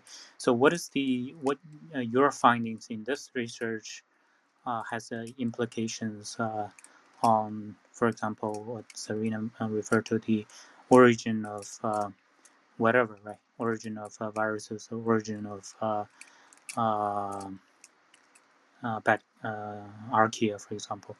The uh, uh, is it the uh, can I say this is uh, put uh, DNA more for, to the first than RNA? Is that a relevant question? So I guess I, am a- I was asking two. Uh, uh, I'm asking two questions. First is the thermal vent, and then the uh, the other is uh, the origin uh, of DNA or RNA. All right. Uh, about the hydrothermal vent first. The this site is really is a really unique site because the hydrothermal vent. If people are not familiar with hydrothermal vents, it's just uh, like on the bottom of the sea. We have this little opening that keep float keep floating. Uh, oh, I'm sorry. That keep floating a little bit of uh, water. They keep cycling the the water. They so it's a really dynamic place. And in Guaymas Basin, so this hydrothermal vent in Guaymas, it it is special because when we do metagenomics there, we can find all sort of things. And so since the the the the environment is so dynamic, it's changing all the time the type of nutrients that are available or the types of minerals. And sometimes the hydrothermal vents are active, sometimes they're not. So this makes uh, the community there really not only not only rich because also they have a lot of carbon in there, so a lot of uh, food for the for the for the microbes, but because they have to keep their their metabolism always always up, so they can uh, turn up to this uh, all this dynamic that is happening there, and also the diversity is really big. You have everything that you can imagine uh, in these samples. Uh, and the second question, you were talking about uh, if there is any any implications in the origin of DNA or RNA through this this information that we have. That was the question. I don't remember. Oh yes. Uh, not really. Not really. Not really what we were focusing or what we were looking into. And I'm not sure how I would link these two things. But this is a this is a really recurring question in biology in general.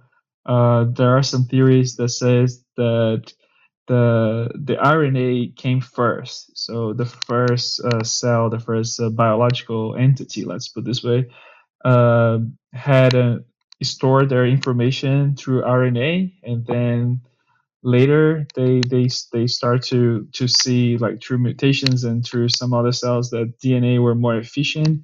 But I don't know. There there's a lot of theories the other way around also saying that that all the systems became through uh, through store information in DNA form, and then the RNA came later.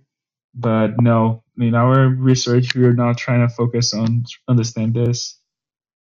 If I may add, uh, we had a guest speaker here a couple of three months ago um, that he uh, he found uh, that actually proteins can form on stardust um, under very regular conditions. It wouldn't be even anything special. So um, that's another in- thing, new uh, insight that we have nowadays. But this goes a little bit away from the topic. But I just wanted to add that. Thank you.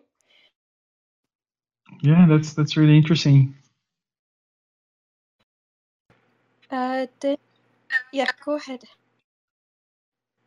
Hi, Pedro. I was uh, curious why you chose the Guaymas Basin and whether there have been opportunities to, one, like how many other basins are in maybe like North America that might be suitable for this sort of sampling, and if there have been anything of this nature taking place at those. I'm curious about the the larger picture.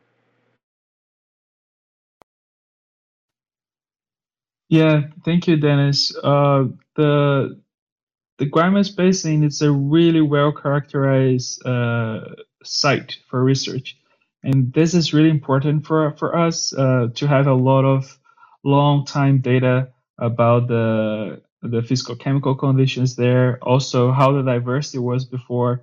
So for for us, since we we cannot reproduce this these experiments in the lab, it's really nice when we have a place that have been sample sampling the the samples have coming from and we have information through time if that if that place is changing too much if that the the, the place keeps a little bit more stable.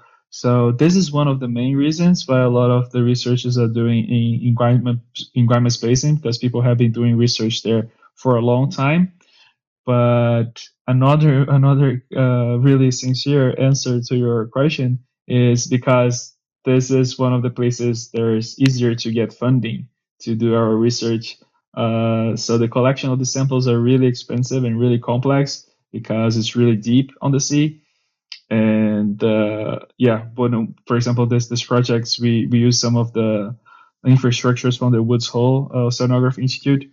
So I know that a lot of people are interested there. So it's it's easier to to put together a crew of scientists to write a grant proposal to go to the same place but I'm pretty sure there are some other studies in other in other basins. Uh, I know in the U.S. I'm not sure, but I know that in China there are. In the North Sea also they are. So to answer your question, it's a place that is, was well studied, which is important for us to have more information. And also, a lot of people are interested in that, so it's easier to grab scientists to get funding to to go to this type of places. That all makes sense. Yeah, good baseline data really helps when you're doing longitudinal observations and to be able to map the changes. Thanks so much. You're welcome. Thank you for the question. Nick and Parth, um, please go ahead. Yeah. Uh, hi. Uh, thank you for the lecture. I have a very lay question which might require a lot of time to answer, but even answer in principle would be satisfying to me. So let's say you have managed to sequence the DNA or RNA of a virus or something else. So you have a chain of bases, DNA bases. You can slice this chain in different ways. You know, maybe you can use, um, you know, uh, 100, 200, or 300 uh, uh, sequence uh, bases or less. So my question is, how do you know what slices of this, um, you know, uh, DNA sequence is a gene? Obviously, you know, how do you determine which parts of it are active genes, which are not active genes, junk DNA or RNA? Like in physics, for example, you have a theory Uh, the theory has predictions. You do an experiment, and if the experiment matches the predictions of the theory, the theory seems to be correct. How do you do this in biology, especially in the area of uh, figuring out exactly which, uh, you know, the the map of the genes of the genome? Yeah, we when we sequence DNAs, um, after we, we do all that process that I was trying to describe briefly uh, through the metagenomics, uh, to predict uh, what is a protein, what it's a RNA sequence, and other stuff, we have specific uh, signals in our sequences. So, for example, before we, we know what is a protein, we have a region called open reading frame or ORF that to to that region produce a protein, they need to have, for example, uh, star, a start codon. So they need to have a one thing that we know it's a signal to start the RNA production. And if we have that sequence, we also need to have another specific region, a signature region, to once that RNA is produced from that DNA sequence, with starting with the start codon, right after the start codon, we need another specific sequence that once that is an RNA, it will be a binding site for the ribosome that we call ribosomal binding site, RBS. So we have all this the signals that are necessary to to things to to to be transcribed or translate. So the enzymes only recognize these little pieces uh, of the, these DNA sequences. So those are the signatures that show to us that this is this is the start of this is the start of a gene and this is the end. Uh, are the same are the same sites that the enzymes use to recognize, to start the process, and to end the process. Okay, um, okay. Uh, so we have we have signatures to to, to to to we have signals to to understand where where a gene is starting and a gene is ending, basically. Mhm.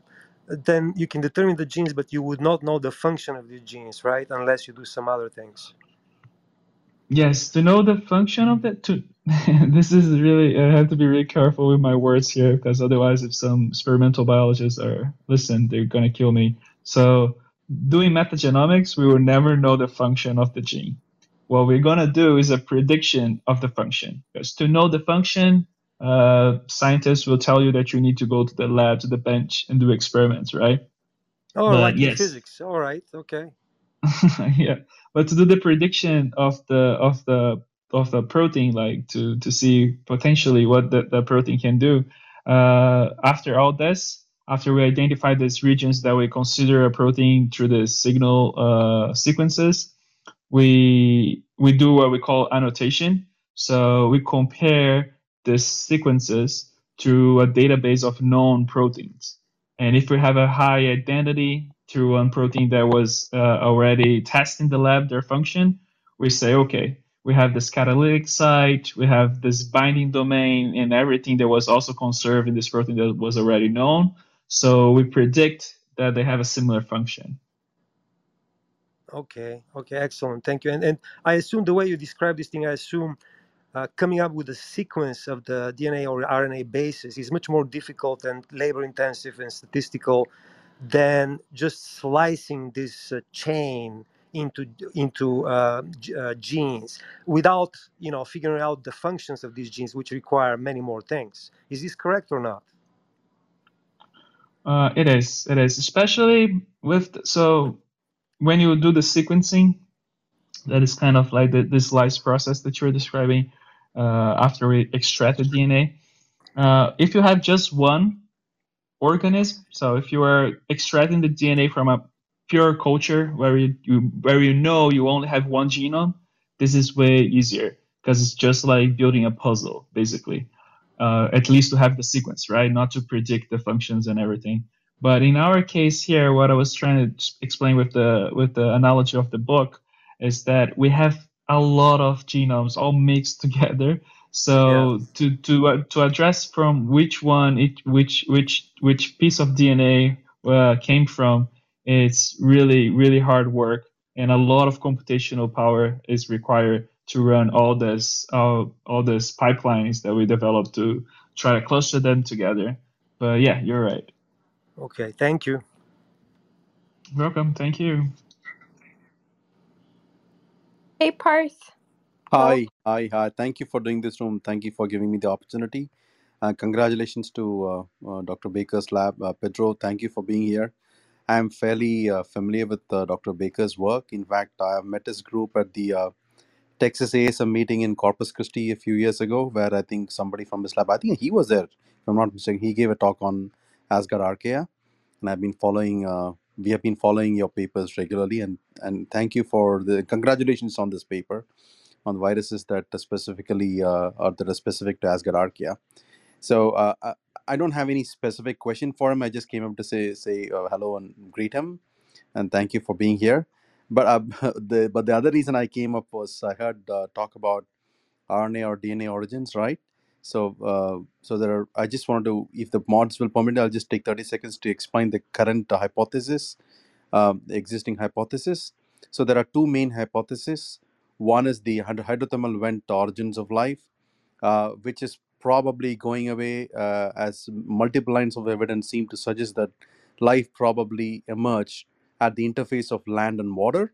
Uh, there's, a, there's a phenomenal paper by Jeffrey Bada from uh, Scripps Institute that talks about uh, islands that uh, probably existed, small islands that probably existed around the time of the late Hadean and the primordial world, and uh, and uh, work by uh, Bruce Damer and Dave Deamer from U- U- UCSC Santa Cruz have shown that polymerization can happen through wet dry cycles, um, along with the work of Nick Hud and others from Georgia Tech. So that is the current emerging hypothesis: is that polymerization in the primordial world was very much could have only been possible at the interface of land and water because you need to have these diurnal cycles of wet and dry cycles plus uh, you have an inventory of amino acids that are already being delivered to planet earth from meteorites at the time all these things combined uh, now from we have moved away from rna world to a mutually coexisting rna peptide world where rna and peptide stabilized each other and contributed each other to each other's existence and that is how the primordial ribosome was formed, which is what we work on. So that is the gist of it. So uh, if you want, I'll be more than happy to share papers. The last three years, there is a there's a fascinating uh, series of papers that have come in this particular area of research. Thank you very much. Once again, congratulations, Dr. Pedro. Thank you, Purdy. That's that's that's fascinating. Also, I that's something that I'm not I'm I'm, I'm not I'm yeah I'm not I'm not catching up with uh, the new theories.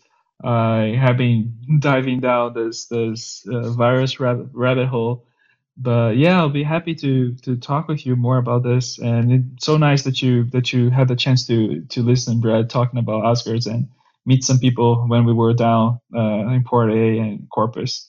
Uh, I have my email, and if you have access to the slides, I have my email in some of the slides. Also, I'm on Twitter if you if you want to keep chatting, uh, exchange sure. some I will. papers. I'll probably you. I'll probably find your email and then probably send you an email. And uh, so I have just one comment more than a question about Asgard. I think it'll be incredibly fascinating once we have the I think there is there are two genomes that I've seen. One is the Lokiarchaeota MKD1, also known as Prometheoarchaeum, right? That's a complete genome. Yes. The other is the uh, Odinarchaeota LCB4. These two are the reasonably the Odinarchaeota has nine contigs. It's not complete yet, but uh, uh, a quick look at these two genomes uh, would, would reveal some interesting features um, I did some analysis of this. Uh, we will probably get a paper out in the next couple of months. I'll keep you posted.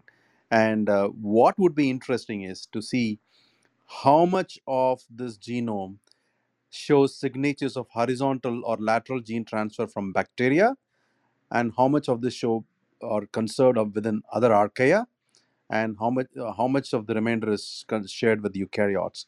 That would be very very interesting when you when, when we take a hard look at the deeper look at the genomes. So that's the update. So um, we are definitely interested in this particular area of work, and I'll stay in touch. I'll find out. I'll find your email, and I'll, I'll definitely email you our work. Thank you very much, Dr. Pedro. Awesome, awesome. Let's keep in touch. And just to highlight something that we have been doing in the lab. Uh, so now uh, there are around I want to say a hundred, but probably it's more. But there are there are some yeah there are a hundred and something uh, MAGs available. So this metagenomic assembly genomes and part of uh, Katie, uh, our PhD student, uh, part of her thesis is to characterize this new uh, Asgard MAGs from Guaymas. And she's presenting a, one of, a part of her work in ISME in a conference for my, uh, environmental microbiology uh, next month. And she already characterized more than more than 500 uh, new ones. So soon you will and everyone will have a database of Asgard Archeo uh, or Asgard genomes that will be at least three times higher than the ones that we have today. And this type of analysis, the the part was was, was talking about, they're going to be they're going to be possible to be done, and, and really excited to to find out new things on these genomes, where these genes came from, to have horizontal gene transfer, all this all these things. Absolutely spot on. I couldn't agree with you more. I just wanted to mention thanks, Parth, for that rendition of contemporary thought on wet dry cycles. I've always been an enthusiast of um, the role in, particularly the role in the origin of the RNA world. Um, always been a, a river shore clay uh, wet dry cycle enthusiast, um, and I'm glad to hear that it's you know gaining gaining ground. I, I didn't mention it, Pedro, earlier because I noticed that your take sort of entered in the origin of eukaryotes and um, particularly, you know, what was the mechanism of that symbiosis, that mitochondria and nucleus, and and how that evolved. Um, but I, but I, yeah, I maintain a, a deep curiosity in earlier origins of of of how you know, archaea and, uh, you know, originated from that RNA world. So this has been a fascinating discussion. Thank you. Yeah, I, I also would like to add a quick point to what uh, Serena just said. So it is uh, there is a recent paper by Steve Benner's group from the uh, Foundation for Applied Molecular Evolution based in Florida. It's uh, it's like a path-breaking paper. Actually, there are three papers. One from his group, where they have shown that polymerization of RNA monomers is absolutely possible. Uh, I think they have done it on silicate or boron. I do not know. Uh, uh, so what they've done is they've actually shown that polymerization is possible um, on crystals. Number one. Number two, there are two papers from uh, Ada Yonath's group in Israel. Ada Yonath is the Nobel laureate who, who won the Nobel Prize for solving the ribosome structure in 2009. Her group has shown that the minimal, the smallest part of the ribosome, which is the catalytic, does the catalysis of the peptide bond formation, it can actually be segmented further uh, to the smallest component possible, and it will still be catalytically active, which means that the eh, the ancient RNA world, if it did exist, it number one RNA world didn't exist. So let me correct myself. RNA peptide world, if it did exist, it was terminated by the arrival of the protoribosome, by which was initially crude in making uh, peptide bonds, but as the ribosome itself evolved around it, uh, along with uh, other minor components of uh, proto life, as we would call it, along with the proto membrane, the uh, that led to the emergence of uh, coded protein synthesis, and with that came the DNA, and then came the last universal common ancestor. I hope I I I, I, I didn't muddle muddle up, but that's the current picture. So these three papers, if anybody is interested, let me know. I'll be more than happy to share them. These are phenomenal papers. If you can get, I'll try to see if I can get uh, uh, our colleague Dr. Elisa Biondi from Steve Benner's group. Maybe she can come and give a presentation here in this club. I'm telling you, it's an amazing paper, and, and that group, the Steve Benner, uh, is a fascinating scientist himself. He's a chemist by training, and he has actually come up with alternative DNA alphabets. Uh, uh, you know, chemically synthesizing them, just which shows to prove or not prove the it it increases the plausibility of DNA alternatives when we look for life on other planets. Th- that's the hypothesis. So I'll be more than happy to share those papers, and I'll see if I can get Elisa on here. Um, uh, she's a very busy person, as we all are. But if we can, if she can spend even an hour speaking about the work they do in the foundation, I think it'll it'll be very enlightening for everybody. Thank you. Well, thank you. I'd certainly be interested in those papers, and um, yeah, through uh, you know through some earlier studies and work, um, it, it it is the whole DNA code is fascinating, and and the uh, using mineral surfaces and particularly clays as catalysts. Uh, there have been some some studies showing that uh, you know the, the polymerization is quite feasible, uh, but but particularly the importance of the wet dry cycles in driving the thermodynamics of polymerization um, in con- through condensation reactions is is key.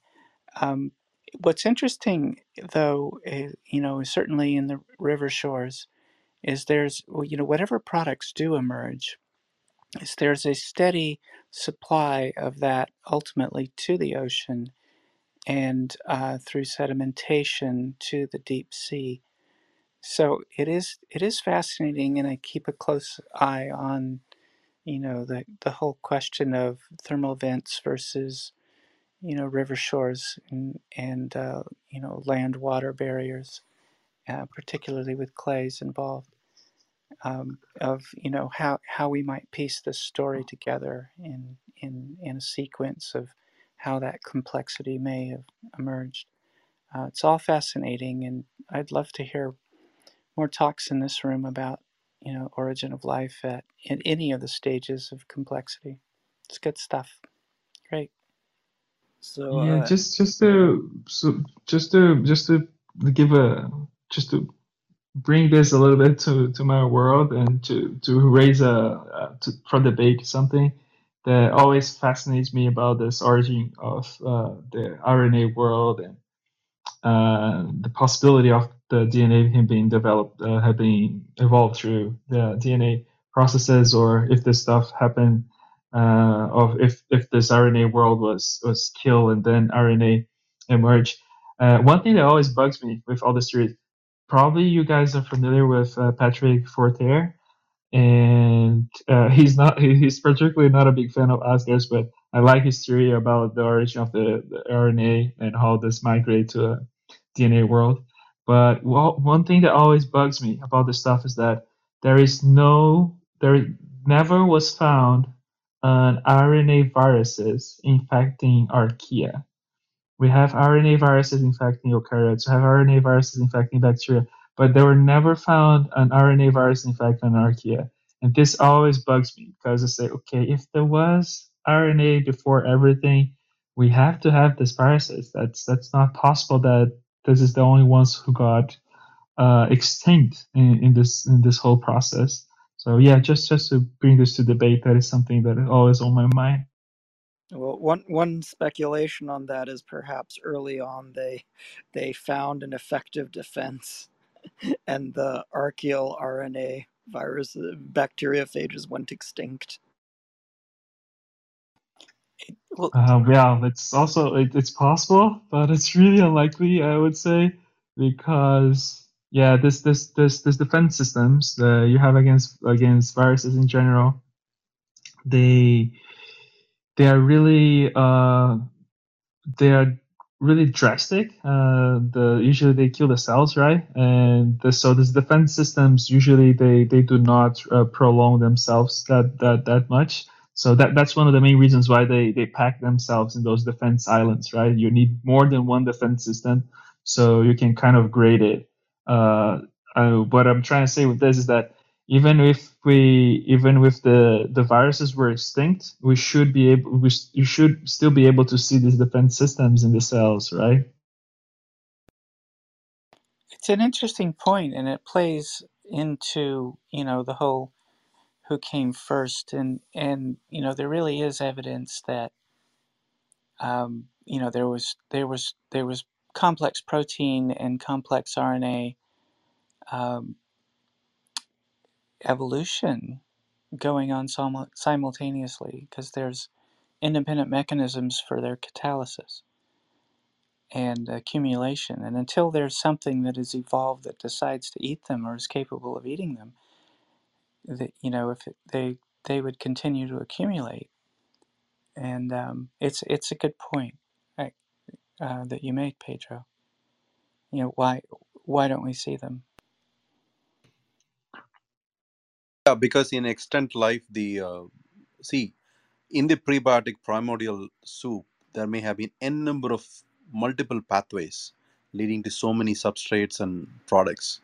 But what eventually emerged is coded protein synthesis. So if if you do a top to bottom approach, um, the universality and the high levels of conservation point towards the uh, the ribosome. It's highly conserved. The ribosomal RNA is highly conserved, and the most conserved part is the PTC. It is almost 99.99% conserved through all the three domains of life. So I just pasted an, that article that I was referring to as a landmark paper in the chat section. I also back channel to uh, Serena. If anybody else needs it, just let me know. Back channel me. I'll because I do not know who would want it, so I would be more than happy to share that paper. So the so the, RNA world is now being fast replaced by the hypothesis of RNA peptide world.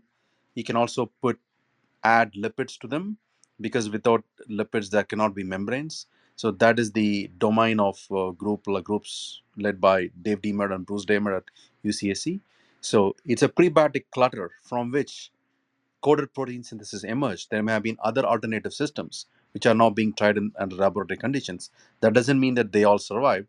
So, and it is im- virtually impossible to know what exactly happened at the time. We can only make an intuitive approach and say these may have existed based on experimental validation of these possible pathways by recreating systems.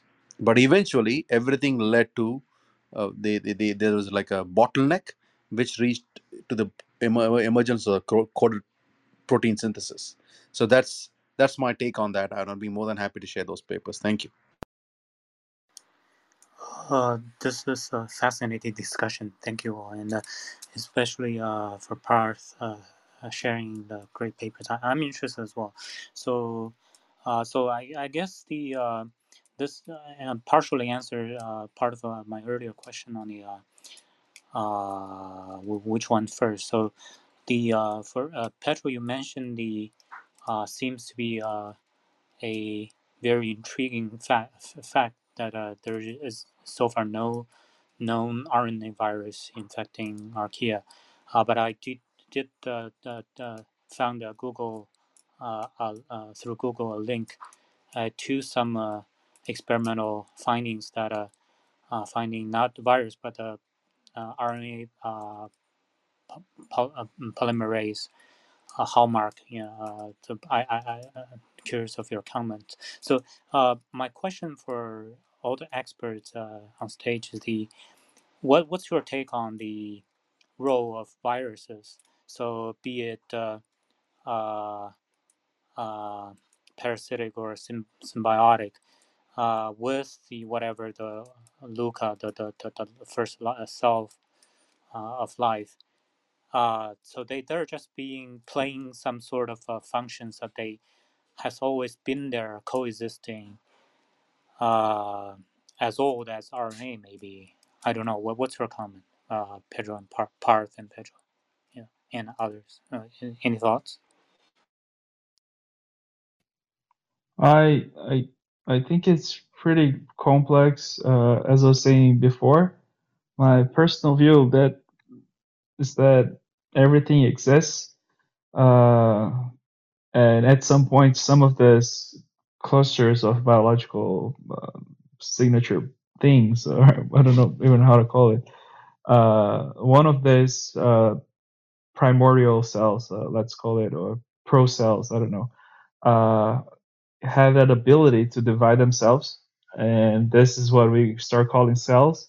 And then others uh, are not able to to replicate by themselves, but once they integrate one of these ones that could replicate themselves, we're starting to be able to do it, and this would what we we call the viruses.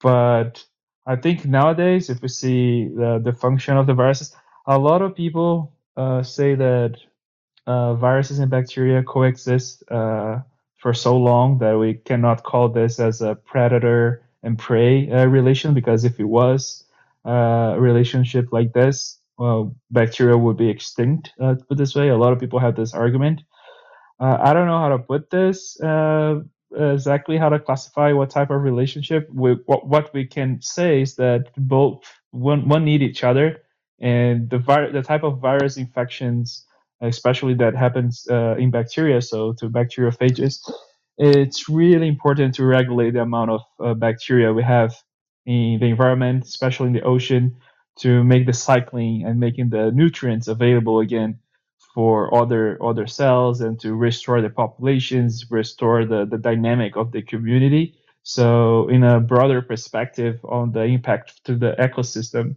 the the, the part of uh, of the of the viruses infecting uh, the phages infecting bacteria, the viruses infecting archaea, and the other viruses infecting microeukaryotes is really important for the chain and the equilibrium of uh, different types of ecosystems. And apart from this, on only the, the killing, let's put this way. So one one interesting data that there is in a paper, a recent paper, uh, that says that every 48 hours, I if I'm not mistaken, I think it's 40 percent uh, of all bacteria on Earth are killed by by by infections. So every 48 hours, uh, you have half of the bacteria killed but of course through their replication this this number it's not so important right? Because in 48 hours you kill half but in 48 hours you already uh, have way more bacteria presence there.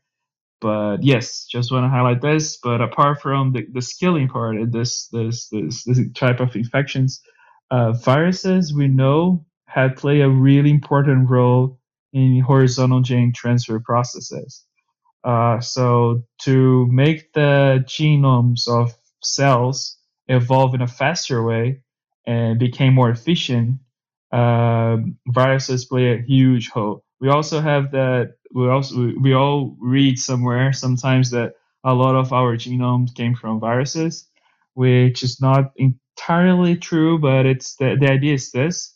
Uh, the idea is that we receive a lot of genes that were not originally uh, or were not only generated by mutations of our own genome. So these two roles of viruses cannot be cannot be forgotten. Like the dynamic they, they bring to the ecosystem and also how they speed up this type of uh, evolution through the horizontal gene transfers.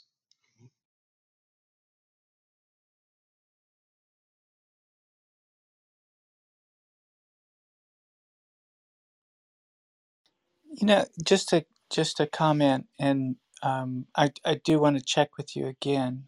Uh, we've been going two hours, and if you're coming up on time, uh, some of these discussions could just keep going.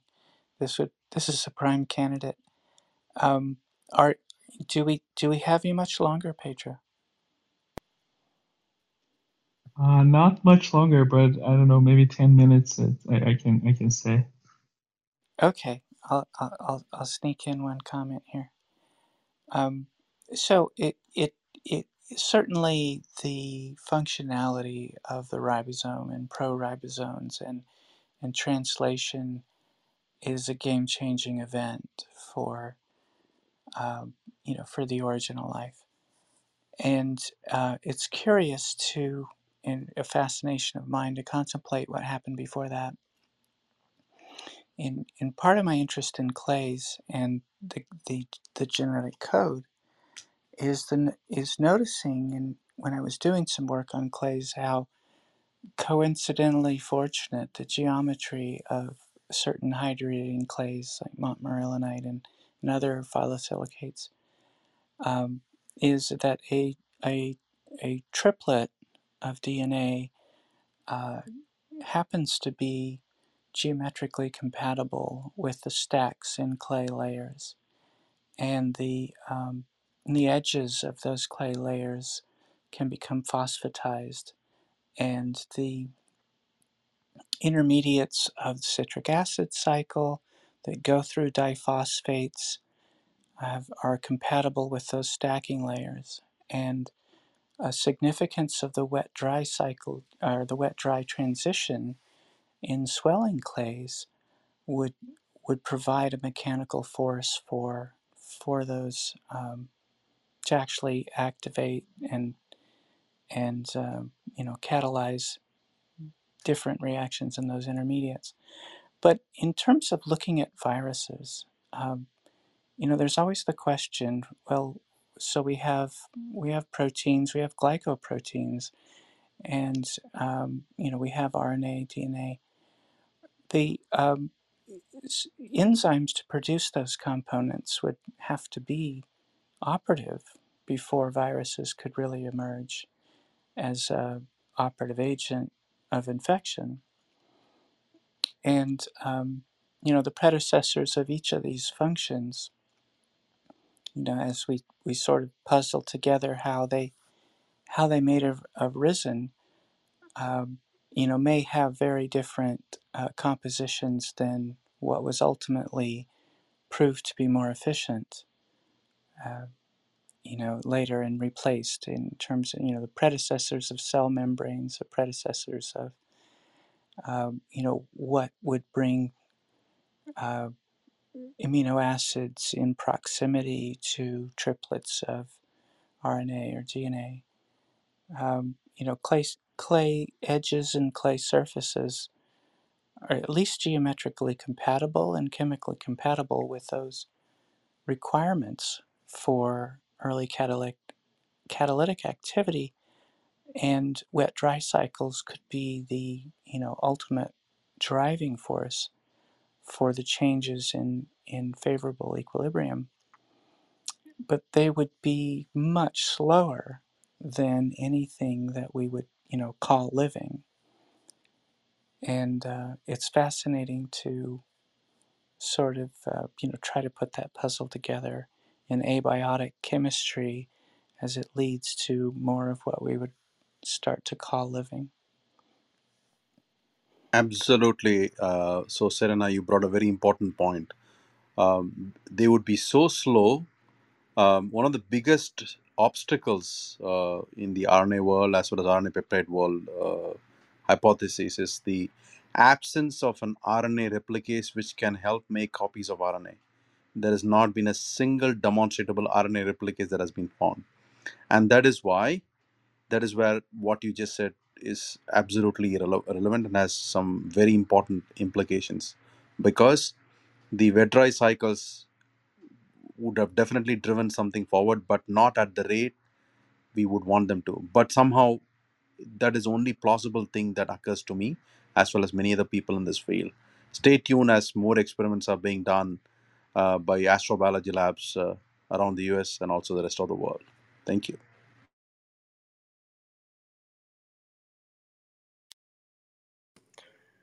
Yeah, thank you. I, I agree. This has been an ama- amazing um, discussion and um, really fascinating.